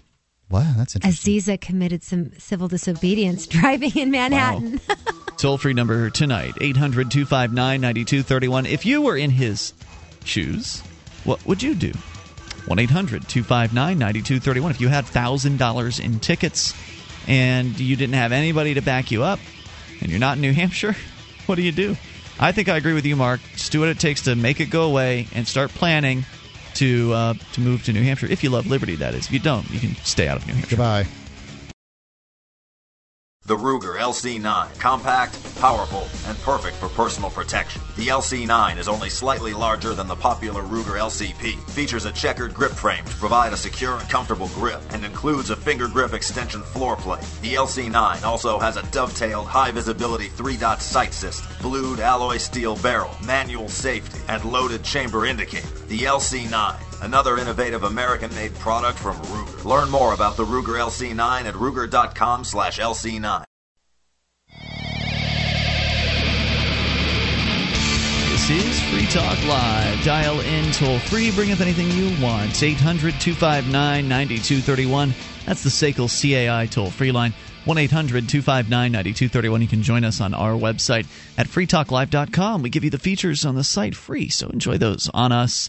Again, freetalklive.com. Joining you tonight, it's Ian. Michelle. And Mark. And if you like the show and you want to help support Free Talk Live, you may do that by going to amp.freetalklive.com, where you can become a Free Talk Live amplifier for as little as three bucks a month. We'll take that money in, reinvest it into Free Talk Live, get on more great radio stations around the country, and bring more internet listeners on board as well. Once again, go to amp.freetalklive.com. You get perks like access to the AMP only call in lines, the AMP only chat, the uh, AMP only forum rather, and uh, AMP only podcast. Go get the details, get signed up, get the perks, and help Free Talk Live all at the same time.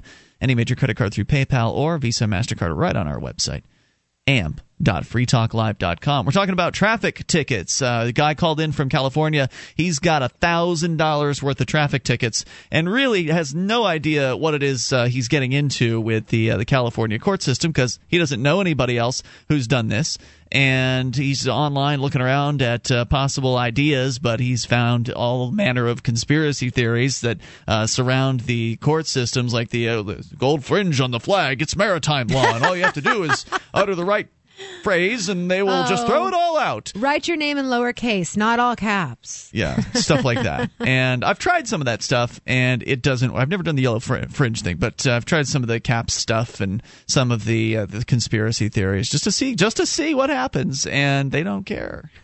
they don't care. Maybe it sounds like it makes sense. A lot of it does when you read through the, these legal conspiracies. They sound sensible. Like, well, point A to point B to point C, okay, this makes sense. It's logical. But the court system isn't based on logic. It's based on the arbitrary whim of men wearing and women wearing robes who have men and uh, with guns at their disposal who will put you in a cage at a moment's notice. So you're welcome to share your thoughts as to what you would do in a situation like this with a thousand dollars in tickets. Let's go to Michael listening in Virginia to WTAR. Hello, Michael. Hi. Uh, have you uh, ever interviewed Marc A. Stevens, the author of uh, Adventures in Legal Land? Yeah, absolutely. I like Mark. He's uh, he's actually uh, somebody that uh, we, have met in person. He was at the Porcupine Freedom Festival last year. in fact, his radio show, the No State Project, actually appears on my little internet radio network, LRN.FM. So I work very closely with Mark, and I think that Mark has an interesting approach, and I like his book. I have a copy of it, Adventures in Legal Land, and I did a variation of his thing during my court uh, trial to show the uh, the collusion between the judiciary and the executive, and they overruled me. Well, Marc Stevens will be the first to tell you that his is not a ma- is not a set of magic words. Uh, he has a bunch of questions that he asks with the intent of getting the court to kind of be backed into a corner where they're shown as the violent agency that they actually are. To push them to the point where they will either get violent with you or they will perhaps throw the case out uh, or you know you get a conviction, and then the idea is you can then appeal on these points of law that Mark's questions would have set you up for. But if you're like me, you don't want to appeal because the appeal costs 180 dollars. Yeah, the appeal's 180 bucks. My ticket was 77. Right. So I think Mark's got some good ideas, and I support people that you know try his methods. But as as with anything else out there, they're not a panacea. Well, here's what we need to do. We need to form an association which provides insurance uh, that uh, gives people protection based on Mark's methods. I think you and, should do that. Uh, I absolutely would think that you should do that. Now, what do you mean by that? I mean, how would that work? Well, uh, just like uh, any other form of insurance, uh, you you just get uh, a, a bunch of people. Every uh, every listener to this program signs up for this insurance, so that uh, when he goes to traffic court, he's going to be represented by somebody of the quality of Marc A. Stevens I, using his.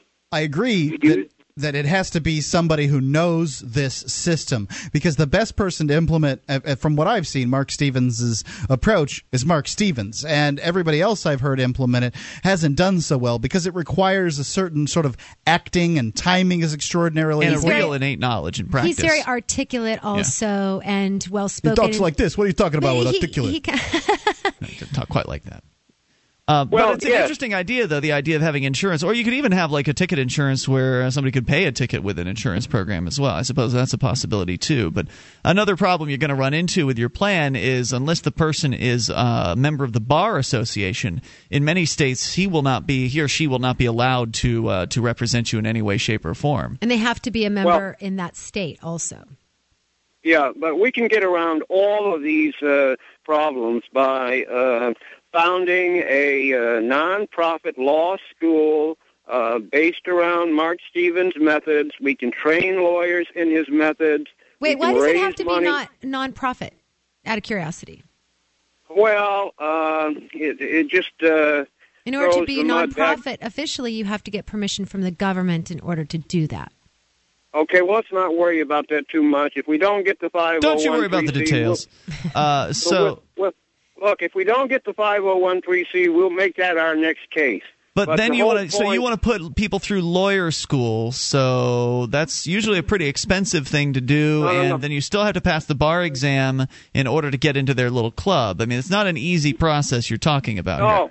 No, no, I'm not saying that. I want to put lawyers through Marc A. Stevens' school. Ah, I see so what you mean. So that so that lawyers who already have their uh, uh, their bar admittance uh, can uh, go in The and learn problem his with that, method. though, and Mark will tell you this, uh, the problem with that idea would be that the lawyers are putting their would be putting their bar license at risk by doing Marc Stevens' approach. The reason why Marc Stevens can do what he does is because he's not a lawyer, and uh, he is able to go in and, and ask these questions. And I, again, as I say, I don't think I don't know if that'll work in all states. He can go represent people in some cases because of certain state rules that allow that. Like here in New Hampshire, I if I don't have a misdemeanor or something like that, could presumably I could represent you, Mark, if the man in the robe allows me to. So in some states, there's some more flexibility with that. But if a lawyer walks in with a Marc Stevens approach and starts asking questions about the legitimacy of the court system, he's in violation of his primary oath. A lawyer's primary oath is to the court. The lawyer is an officer of the court. In fact, when you go in and you are representing another uh, person, even as a non-lawyer, you have to swear an oath of uh, allegiance to the court in order to do that. You have to swear an oath that you'll follow the court rules. So, for instance, recently one of our friends uh, was in this situation. He was in jail. And uh, JJ, who's on our show on Thursday nights, stepped up to be the, the legal representation for this person as that kind of regular man lawyer that we're talking about here. That's possible in New Hampshire. And he had to swear in, uh, stand up and swear in uh, in front of the court. And that meant that when they said all rise, JJ had to stand up. Whereas the rest of us, we stay seated. JJ had agreed to be a court officer while he was representing this person, and so he had to do exactly what he was told. When he when he went up front to talk to the man in the robe, the man in the robe took him to task for not being dressed well enough for court. I mean, so the, He could be in contempt for that. it's absolutely right. Okay, okay. Well, wait a minute. Let me throw in two other names here. F. Lee Bailey, for the man out in California, uh, wrote a book. I can't remember the title now, but he goes into the whole racket of the California traffic court system. He tells how he went through it. He tells how it is a, a persecution prog- uh, process, how they target specifically. Wait, Michael, uh, we agree with you. We agree with you about the uh, violence and the tyranny of the state and of the court system. And w- I think we also agree with you that the idea of a mutual aid society That's a where, great idea. where you have this insurance policy is also a great idea. I personally disagree with the idea uh, with what you initially said is we all have to do this.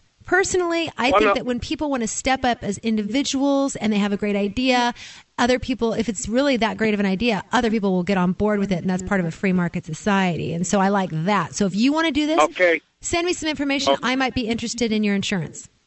Okay, you, you, you, you, you, you let me mention one name, but the second name was James Stewart.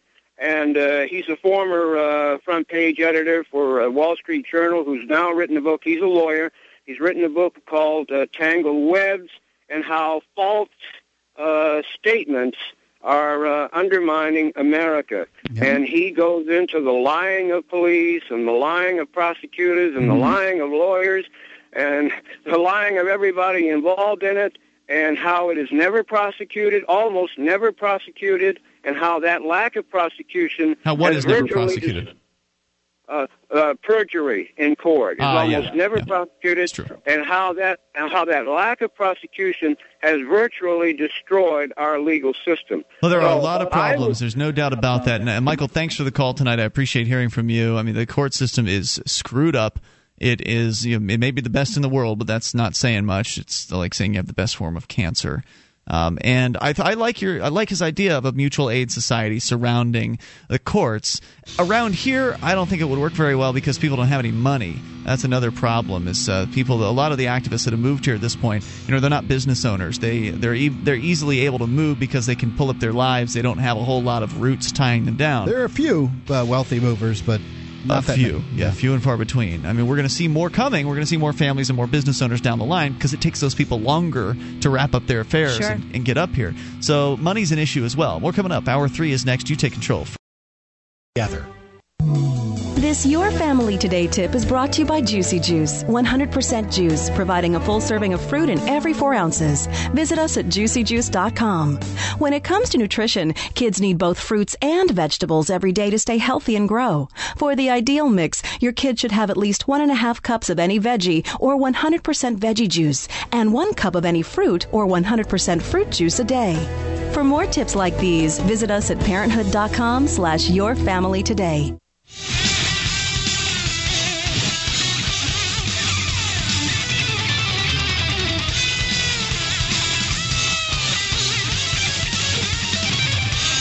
This is Free Talk Live. You can dial in toll free and bring up what you want. 800 259 9231, the SACL CAI toll free line. You can join us on our website at freetalklive.com. We give you the features free, so enjoy those on us. Once again, freetalklive.com. Joining you tonight, it's Ian. Michelle. And Mark. And uh, 800 259 9231 is the number. For those of you just tuning in, we'll get right back into your calls here, but just a few more thoughts on the court system. We had a gentleman call last hour who's facing $1,000 in various different traffic related tickets, driving license registration tickets out in California. And his question was, well, what do I do? And I don't know. I don't live in California. The rules there are different. Uh, I'm not sure exactly what they are out there. I know how things work here in New Hampshire. And the reason I know how things work here in New Hampshire is not because I've done legal research, it's simply because I've been to court enough damn times to know. I've been to court enough times supporting others because that's one of the things I do is we're here as a liberty community. The Free State Project has moved hundreds of people, and thousands more are, are scheduled well, to they come. haven't moved it. Many people have moved for the Free State Project. Thanks for the clarification. Yeah, there's no one controlling anybody here, but, uh, we moved here for the Free State Project, Yes. and we moved here because the real appeal is to be around other like-minded, liberty-oriented people and to support them in the hopes that they will support you if you need some help. Yes. And so that's why I go out to every single trial I possibly can. I spend way more time in court than I would like. I mean, I'd rather be doing productive things because court takes a lot out of your day. Mark, when we went to court, we were it was half It's the whole day. Uh, your, your, your case, it was half the day, but uh, it was a relatively short trial. It can be the whole day. I've been to courts where it has taken the entire day. So I've spent probably a couple months of my life at this point in, in court, just you know, there to support people because it's the right thing to do. Um, and and because you're there, you start to observe and you start to figure out how things work and what works and what doesn't. And the thing is, nothing works consistently. There is nothing that uh, will This- work every this- time. The, the the court system, unfortunately, is rather arbitrary. Yeah, and so you can't count on anything working. But what you what you have to do instead is to count on failure. You have to count on them getting you. You have to count on it coming out in their favor and not yours. And of course, it always comes out in their favor to some extent because they're the aggressors. They have control. They have an unlimited budget, pretty much. Well, the judge gets uh, judge, the prosecutor, the Yeah. uh, police officers, the bailiffs. Everybody gets paychecks from the government. They're all on the same side. You go into a government building staffed by government people, and you have the expectation that you're going to win against the government. Seems really unlikely, right? So You've you have got- to kind of prepare for that. You have to prepare yourself for the idea that the worst is going to happen. And Well, and what will you what do it- in that case? It seemed like you were trying to ask Michael where is the line in the sand that he draws? Like, what is he going to? At some point, you have to say, I'm not taking it anymore, or I'm not willing to do this. For you, for example, a while back, you couldn't afford to go to jail and miss work. So you were willing possibly to have to pay a fine or pay a community service or or do that. yes. For someone else, it might be that they're not willing to um, they're not willing to pay, but they are willing to go to jail. So I think it's really important that, like you were mentioning, you assume that you're going to lose and find out what the consequences potentially are for that, and have a plan. Yeah, absolutely. You don't want plans to go are always good. So there's one more point that I think is really important here, as far as something that is working more often than not. I think is people being together and non-cooperating. I was in a discussion with some newer movers the other night who were kind of they're still of this well there's this legal land conspiracy and if we just do the right things and file the right paperwork or say the right things in court then it'll all be easy and they'll make it go away and I look I'd love to see someone make that work please. For all the for all the people that are propositioning that out there that are pushing these ideas of you know the gold fringe on the flag the capital letters conspiracy or all this stuff that I've heard about over the years I'd love to see somebody come into a courtroom and just lay it down and watch the man in the robe back down and say my gosh how well, I, I, just can't say anything to this. Case dismissed. Uh, yeah, melt like the wizard or like a the witch in the Wizard of Oz. Right. I'm melting. Yeah. I'd love to see that happen. And if that happens, then I will become, you know, a believer. I'll be like, all right, great, let's try this out again. Let's see if it works a second time. Um, Absolutely. Because if it works a second time, then you really got something. But I've never seen it work once, and uh, so therefore, go ahead, Mark. Yeah, well, I think that the best solution that I've got is to continue throwing activists at the problem. Yes. And what I chose to do in my case, it was the activists are throwing themselves at it, but yes, fine. um, for a seventy-seven dollar ticket, seventy-seven dollars and fifty cents or something like that ticket, I decided to drive twice to mm-hmm. uh, you know an hour's drive up and back and put in motions and time to do these things and you know spend my morning in two cases uh, going and and you know talking to these judges and these bureaucrats and all these people. And you put it in motion for discovery by the way and they gave you a bunch of papers for that which they're not used to doing on a speeding ticket. Right. I, I put I mean the the amount of man hours they put in, especially because on you know at the last within the week the last week I decided you know I'll I'll bring the liberty activists with me and, and they'll have a little circus while I uh, do my my thing. And they certainly did. And they mm-hmm. they put a bunch of bailiffs um, on duty as a result. So they had to spend more money. They spent a heck of a lot more than $77 which they didn't end up getting anyway. getting me on tr- uh, trial here and then all I've got to do is 8 hours of community service but you're doing each- anyway. That's not true. You spent more than $77 and so did the activists in gas and time. Correct. well, that's true. Correct. I just don't care. I mean, I'm, uh, that's what I'm saying is that throwing the activists at it. I'm not saying that there's not a certain amount of investment oh, yeah. in yeah. clogging up the courts. You're investing your own money it in other areas voluntarily, yeah. which is the big distinction. It would have been cheaper for me to just pay the 77 bucks and be uh, be be done with and it. And that's what they're counting on. Mm-hmm. And that's what 99.9 percent of the people who get a traffic ticket or some other nonsense ticket like marijuana possession or something, that's what they do. And the system is built on that obedience. Mm-hmm. And so I agree with you, Mark. And this is what I was telling the guys with the kind of the conspiracy theory mindset. I said, look, I, am looking forward to when you go to court because I want to see you take this on. I want to see you try this and see what happens because it'll be a learning experience for everybody, especially you.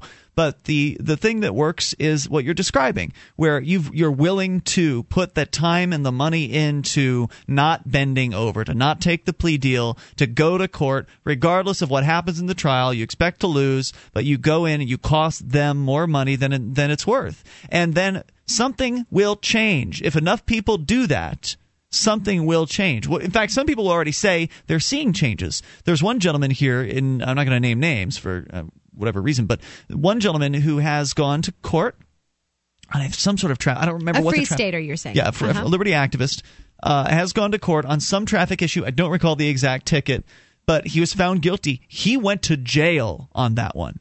He did not pay their fine. He went to jail for a few days and I think they let him do actually weekends in jail, so he was able to uh, to go in and uh, you know just do it in two weekends rather than spending the whole the whole week in jail. That way he could actually keep working during the week and then go to jail on the weekends. How nice of them! Yeah, so he went to jail instead, and uh, now he says that he's normally uh, like out and about in the early morning hours when he's the only person on the roads and the police are around, and they used to pull him over a lot.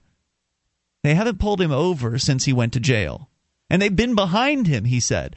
They've been behind him, which means they're running his tag, which means they're seeing his record, and they're seeing whatever notes they have in there. Free Stater doesn't pay tickets. I don't know what they write in these things. Why it is that they wouldn't be pulling him over now versus before seems to me that non cooperation is a factor there. Obviously, that's speculation on my part, but would it surprise you to find that out? To find out that if people don't pay the system, if the cops learn this, if the system people learn that you are non cooperative, they're not going to want to deal with you. You aren't a piggy bank for them. You aren't somebody they can just take, turn upside down, and shake all your money out of your pockets. Mostly, that's what most Americans are. Exactly, and they don't want it's it's a, just a bully situation, man. The bully doesn't want to deal with the hard target. The bully wants to go with the people he knows are going to turn over the cash. Wait a second. There, there's there's another side of this. Um, the the police officer in my circumstance had the opportunity to have me pay hundred dollars to a local charity, and he didn't like that I made him photocopy everything that he had, his Mm-hmm. certi- certifications, the whole instruction booklet for the uh, the scanner, the whole thing. He didn't like that, and he wanted my butt to go to court and pay. But he's a noob, man. He's never dealt with this before. He's a noob to dealing with free staters, Right. but but you know it's gonna. He's it's- not now. They each have to be taught a certain amount of times, and it's that's why I say you've got to throw activists at this. Yeah, you've got to be willing to uh, to say no, to non cooperate, to not pay, and you have to be willing to do do that more than once because they're gonna they may keep coming after you. You never know. But do it with a group of people. Yeah, if you've got backup, then it makes it possible. If it's just you doing it alone in California, they're going to roll right over you. Free Talk Live. Are you looking for camping, hunting, or shooting gear? ManVentureOutpost.com carries knives, ammunition, scopes, binoculars, laser sights, fish finders, and boating equipment from manufacturers like Aimpoint, Bushnell, Otterbox, Crimson Trace, KA-BAR, Remington, Streamlight, Winchester, and more. ManVentureOutpost.com. Family owned and members of the Better Business Bureau. Prices so low, some can't be advertised. Get an additional 5% off with coupon code FTL. Get it quick. Get it from ManVentureOutpost.com.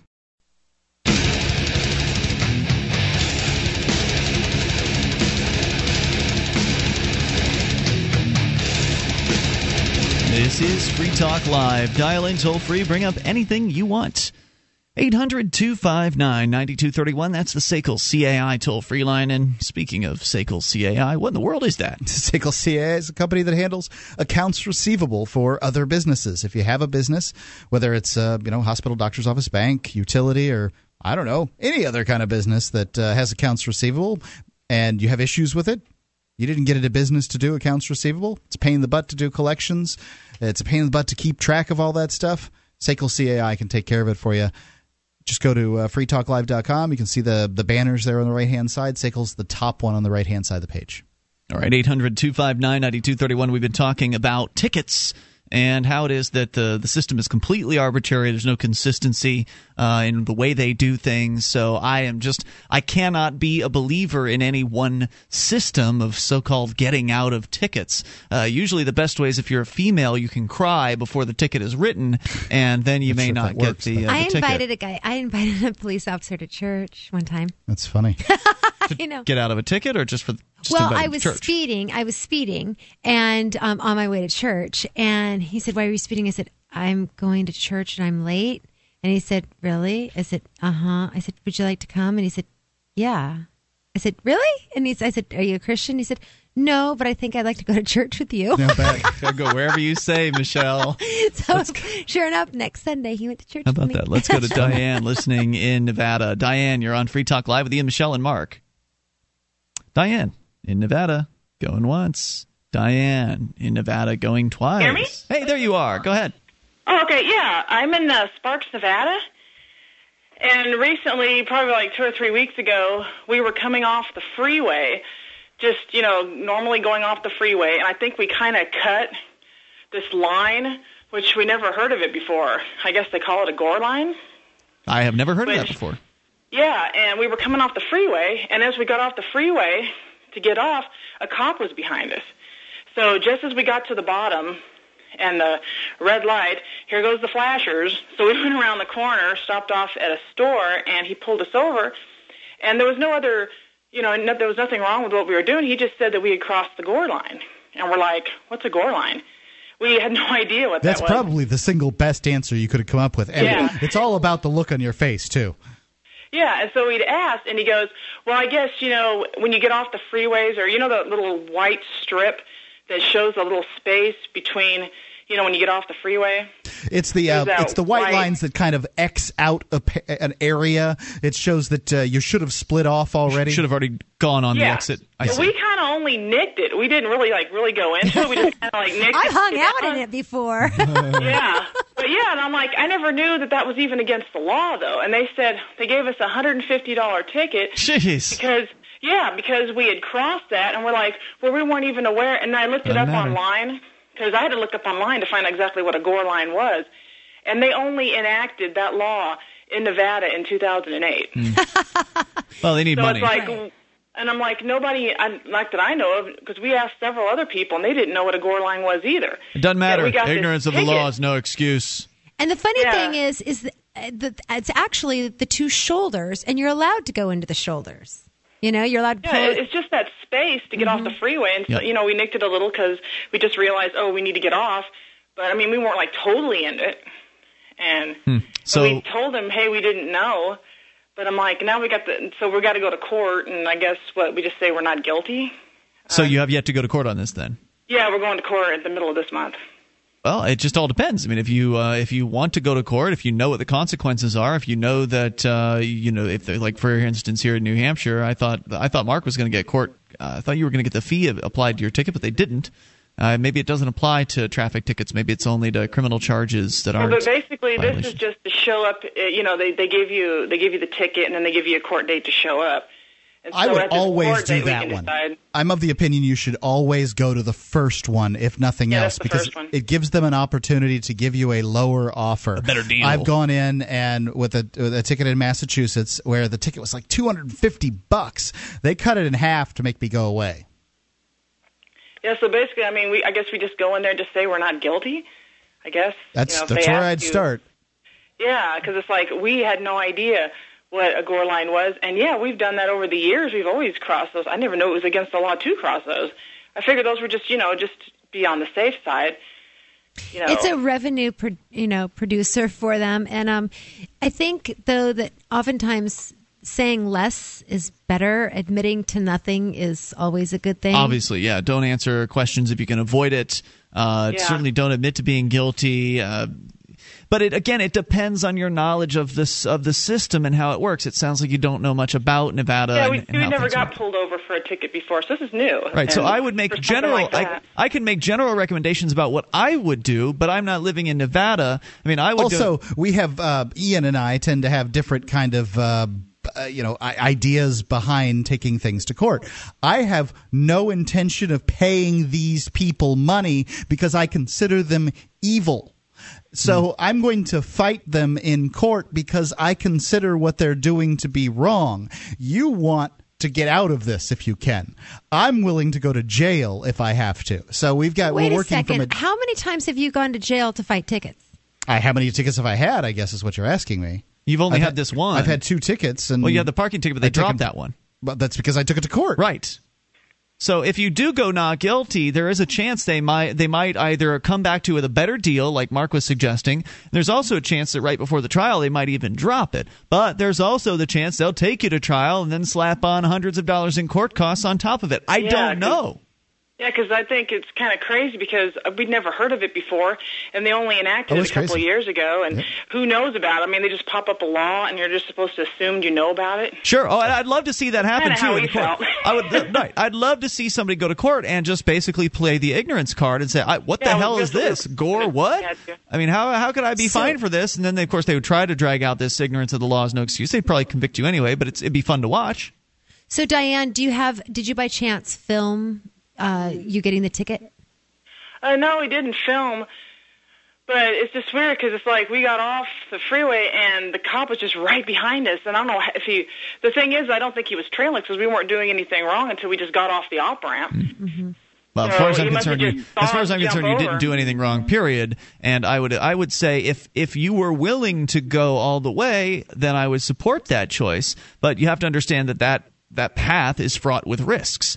Uh, and if you don't know what those risks are in Nevada, then it would behoove you to discover what they are, to, to look into court costs, to find out, maybe call the court and see if. It, sometimes you get a helpful bureaucrat that will actually answer questions. I don't know what it's like out there, but sometimes that happens where you can say, "Look, okay, if I'm found guilty, what happens?" This, if you if you've got the hunt the hundred and fifty dollar proposed fine right now, you, call and say, "Okay, this says it's one hundred and fifty dollars. What if I take this to trial? Are there any court costs that will be imposed upon this?" Oh yeah, there's a thirty percent, or there's hundred dollar I mean, I- court costs. I can understand paying a ticket because hey, I ran a red light because you know, I mean I know that's wrong, but I mean this is about There's nothing wrong really with that I running. knew nothing There's about. nothing wrong with. Wait a minute. I They, feel- wait a minute. They've trained you to say things like that. There's nothing I mean, wrong I with know- I running mean, a it's red not light nothing safely. wrong, but I mean that's that's a that's something you know that if No you run, you're stop. going to get a ticket. Right. Well, so, so the, you you're, you have knowledge Crossing a that that's line, I had right. no idea. Right. A core line. It, it's a trick.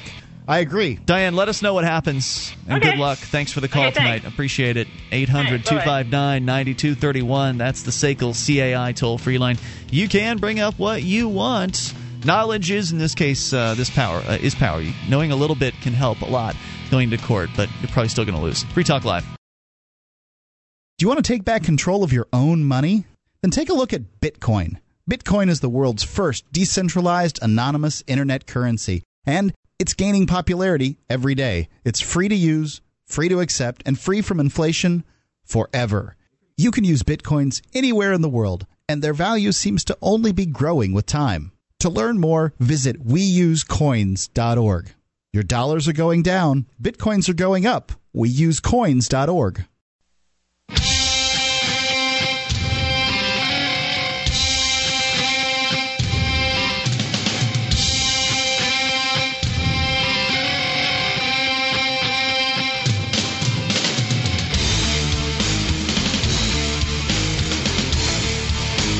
This is Free Talk Live. Dial in, toll free, bring up anything you want. 800 259 9231, the SACL CAI toll free line. Still time for you, your thoughts. You can bring up anything. 800 259 9231. We also invite you to our website at freetalklive.com where you can enjoy the features on the site completely free. Uh, once again, that is freetalklive.com. And those features include things like our Shrine of Female listeners, the dozens of ladies who have taken the time to send in their validated photo or video showing that they're listeners of this program. Go to shrine.freetalklive.com to see them, and if you're a lady listener, to get involved. If you've ever been the victim of an injustice and then decided to do nothing about it because, because attorneys cost too much, jurisdictionary.com is the course for you. If you've got a ticket and you want to fight it, Jurisdictionary is for you. It arms you with the information on how to use the court's rules. Until you know the court's rules, you're fighting in the dark. And I can tell you this is absolutely true. It works for plaintiffs or defendants. It uh, works in civil or criminal matters in state and federal courts. It costs less than an hour with any good attorney. And the four CD course is so easy the average eighth grader can learn it in a weekend. Visit jurisdictionary.com, download the free tools that they have there for you, the free legal flowchart, the free weekly tips and tactics newsletters, use the free legal dictionary, watch the free videos, and then buy the course, jurisdictionary.com. Remember to use, when you use the pull down menu, mention Free Talk Live at the, uh, the end of the buying process just to make sure that they know that you heard it here. Jurisdictionary.com. Alrighty, let's continue with you and your phone calls. Ladies first. Helen is on the line, listening to WNYY in Ithaca, New York. Hello, Helen. Helen. Hi, can you hear me? Wait, I think I've got you on speaker. Can you hear me You okay? sound fine. Go well, ahead. This is a darn good speaker. Okay. I've never heard a speaker sound so good. Okay. Um, I just want to make a brief comment, and you guys can go do it if you choose to. Um, like, let's start at the top. We're talking about failures in the court system. Um, Obama appointed this gentleman named Eric Holder, who has been in corporate law since the day, even before the day he left law school. And he has done nothing as the Attorney General. Like, nothing. Like, there's a That actually makes me happy. Attorney generals can do a lot of harm, actually. Well, there's been some pretty good ones. Lyndon Johnson appointed a very good one, and um, what do you qualify as good? um, justice. What does that mean? Justice means fairness, means being equitable, mean trying to search for the truth. Okay, I'll just have to take your word that the system was not, more fair and equitable adversarial. past. You know, like I lived in Europe for a while, and they have a different civil law is different than common law, and we have an adversarial system. Yeah. Yeah. Like whoever has the most money, whoever can, you know, fight the best, argue the best, whatever, wins. And they're more truth-seeking in Europe, in most countries. Uh, they're hybrid. Um, Well, what is it that you'd like to see? what I would like to see. I would like to see Eric Holder uh, doing his job. Like, all right, for for instance, excuse me, I'm walking down the street. There's a um, uh, Don Siegelman. He was a former uh, governor of Alabama who was then he was arrested, put in solitary confinement. He's still fighting these charges against him. And as far as I can understand, he's done no wrong. Um, he like reappointed someone who's been appointed like four times in a row by even like he, he was a Democrat, the, uh, by Republican governors prior, and um, and he uh, uh, he's he's still fighting this. this Well, there are also still hundreds of people in Guantanamo Bay that don't get to have any sort of legal representation. They haven't Yeah, spoken to their that is- families, and. Obama Yeah. was going to close Guantanamo within his first year. So, I mean, I, I don't think that there. I haven't seen any evidence of uh, justice or um, correct judi- Odds are- judicial. pri- uh, in, Yeah. in a long. I agree with you, Michelle. I think Helen agrees. Yeah. Yeah, odds are good nothing's going to change uh, in a positive direction at the federal government level. I mean, this man's job is to do as he's told. Uh, he is, you know, following essentially orders, uh, whatever that means. You And- know, and Obama was supposed to be a constitutional law scholar. He was a professor at University of Chicago. Like what? Well, so are the men and women at uh, in the Supreme Court. I mean, and uh, they they believe they're Oh, interpreting the God. Constitution correctly, and and so you've got a situation. And Helen, and thanks for the call, and I share I share your concerns. I mean, I want to see people have real access to real justice, and uh, I think that would be great. Unfortunately, the government doesn't have the right set of incentives in order to provide that. We don't even define crime or, or the same as the federal government or the state government. You and I would define crime likely as another human being aggressing against somebody, possibly harming another person, where there has to be a victim. or destroying property or Yeah. something like that. Yeah, where there's a victim. But uh, the government describes crime as anything we say is illegal, and that's a criminal act to them. I think victims are required, but a lot of people have been kind of brought into this idea that well, if the government says it's illegal, then you're a bad person if you do it. I've been dealing with this in some of the comments uh, on the, the the police video that we posted up at freekeene.com yesterday, where we busted this undercover cop. Some of the uh, comments have been, "Well, how dare you do this? This man, this young man was getting ready to commit a crime. This man in the car that was going to allegedly sell drugs to this cop." And I said, "Well, no, the person committing the crime is the police officer because he's using deception for the purposes Entrapment. of putting people in a cage who have never harmed another person. That man is engaging in criminal activity mm-hmm. by my definition, but by somebody's definition who's just, well, I just follow the law. It doesn't matter. Go ahead, put those Jews in that train car. Go It's the law. Yeah, right. Go ahead, put those escaped slaves back in Master's plantation. That Kill those Indians. Too. They're they're mm-hmm. they're they're breaking the law. Right, and that, and I even brought that point up, and they just kind of breezed right by it as though, That's well, you know, because you're debating with somebody online in a forum. well, I didn't debate for very long. I just made one point and then and then stopped. But it's just uh, not going to change in a positive direction in, fed- in the federal government. I'm sorry. I it doesn't matter that. who gets elected uh, next year, unless I don't know. Maybe Ron Paul could do something, but I doubt it. Just because the whole system is so uh, so unwieldy, it is so oriented well, toward if you tyranny. think that Obama's bad this term, he's going to get worse in the second term because he's going Sure. to have no opportunity to run for office again. Lame At this duck. point, he you know he he's still pandering a little little bit to the liberal base. He Yeah. doesn't have to do that next time. just like George Bush. So uh, one eight hundred two five nine ninety two thirty one. So I guess rather than hoping and crossing your fingers and hoping that the federal government will get just find itself and it will finally come to uh, understanding and being more humane and and more just, uh, yeah, just focus on something more productive. Focus on making your life better. Focus on uh, improving your knowledge about liberty. Focus on maybe if you love freedom, you understand what liberty means. That is, you aren't supposed to harm other people, and you should be able to live your life however you want.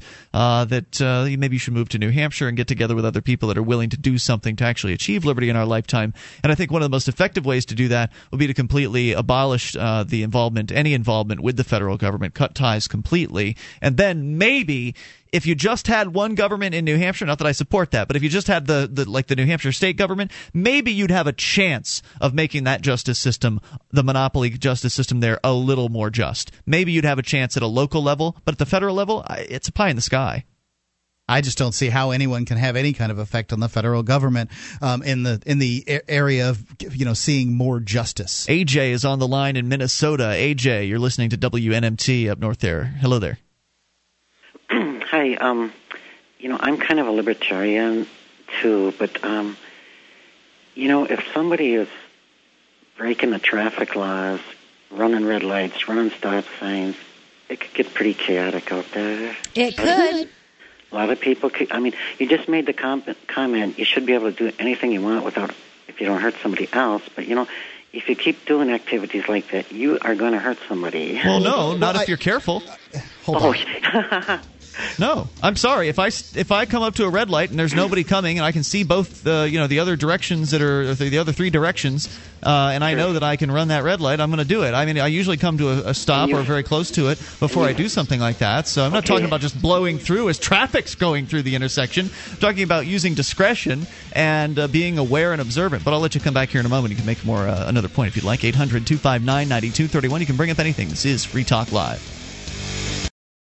Free Talk Live has partnered with Amazon, the largest internet retailer. Imagine a department store category, and Amazon has it. Books, electronics, office products, furniture, jewelry, automotive, toys, clothing, sporting goods, and dozens of other categories. Now you can shop and support Free Talk Live by entering Amazon through our website. Go to shop.freetalklive.com, and Amazon will send us a portion of your purchase. You're going to do the shopping anyway, so remember to enter through our site at shop.freetalklive.com. That's shop.freetalklive.com.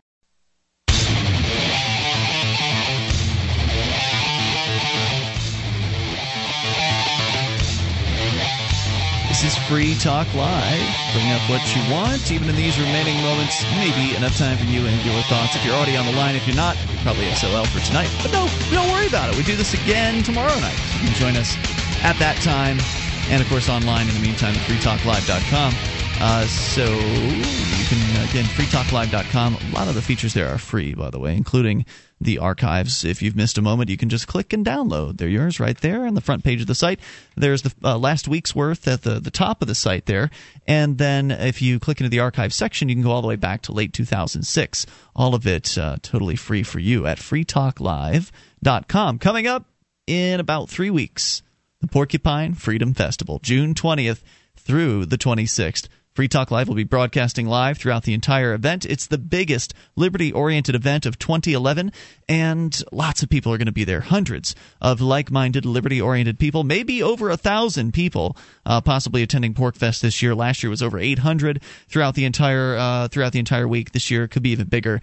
Uh, as what I understand, only rustic campsites are available at this point. Some RV sites also uh, available. So the park hasn't sold out quite yet. It's not too late to get yourself registered and get up here. It's not too late to find a potential ride share to save a few bucks on gas as you're coming up. Uh, there are ways to do that, as I understand it, over at porcfest.com.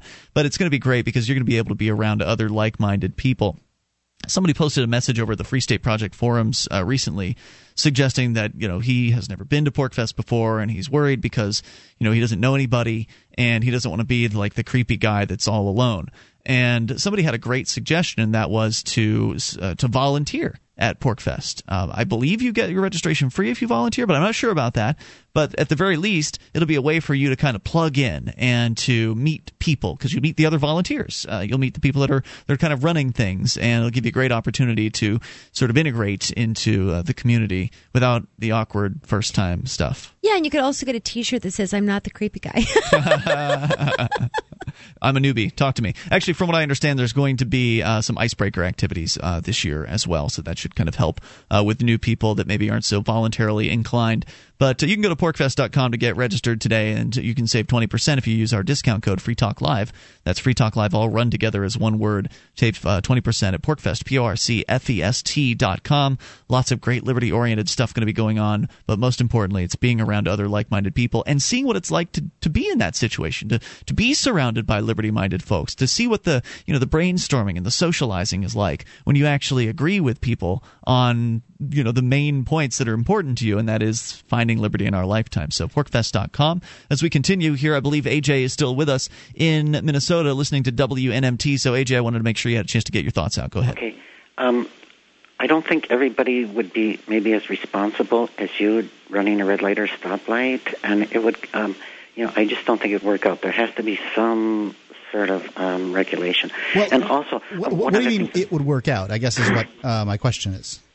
Well, I mean, you know, if two pe- one person's going through uh, stop sign one way and one person's coming from the other direction, go through a stop Sure, sign. you need rules. what no did doubt. they do for thousands and thousands of years prior to stoplights and electricity?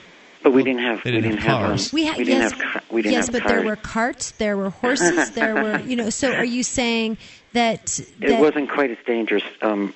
Okay, so as the as the level of danger has increased, then the need for more regulation has increased. Is that what you're saying? Yes. Mm. You know, and I, I- I'm totally against um, helmet laws and seatbelt laws and stuff like that. But um, you know, there's, you know, I, I think if you had a um, a relative that um, was going um, killed by somebody running through a, a light, you know, it might make a difference. Also, you know, have you ever have you ever had the experience where you've come up to a stop sign and you pulled out on the highway or turned onto the road, and all of a sudden there's a car right there, and you say, "Oh my God, I didn't see that." Sure, I've had that, that same Sure. experience. Yep. And so uh, if you're running, if you if you come up to where there's a stop sign, and the other person doesn't have to stop, you know, you know, he has So there was a right of way. study done in Denmark um, where they took all the, I I guess they took all the uh, the signs down and the traffic lights out of this one particular town, and they proved that over time that in fact there were fewer accidents, not more. They also showed that on roads that had few, less signage and fewer sort of safety features like rails and guards that people drove slower in a safer fashion because they didn't have they didn't have these things to rely on and one could make the the the uh, reductio ad absurdum point is if you want people to drive safely, put a giant gleaming metal spike in the center of their steering wheel. And then you'll find just how safely people can drive. Now, I'm not suggesting that there be no rules of the road. What I'm suggesting is that the organization that enforces those rules is uh, an organization that doesn't have your and my best interests at heart. That it can be difficult to you know, be paying taxes uh, for police officers that could say be solving crimes that have gone unsolved in your in, in your area while they're out looking for somebody who's rolled through a stop sign rather than coming to a Oh, full sure. and complete stop. And that that's the issues that we're talking about here. We're not Sure. saying advocating to having a fifth of Jim Beam one hand, a cigarette with the other, steering with your toe, and driving 90 miles an hour while I you could buzz totally through. do that while putting on mascara, though. so, so, A- Well, you so AJ, now one of the things that you didn't realize is that we believe in remedy. We absolutely believe that if you harm someone, that you owe restitution. Fully responsible. Absolutely. So if I, you know, if I am negligent and irresponsible in my driving and I hurt somebody, I am absolutely responsibility absolutely responsible to make them whole and um, financially you know for their physical injuries or their whether to their body their car whatever. So so it's not as though we just think that this chaos ought to ensue and that no one's responsible for their behavior. AJ, any other thoughts?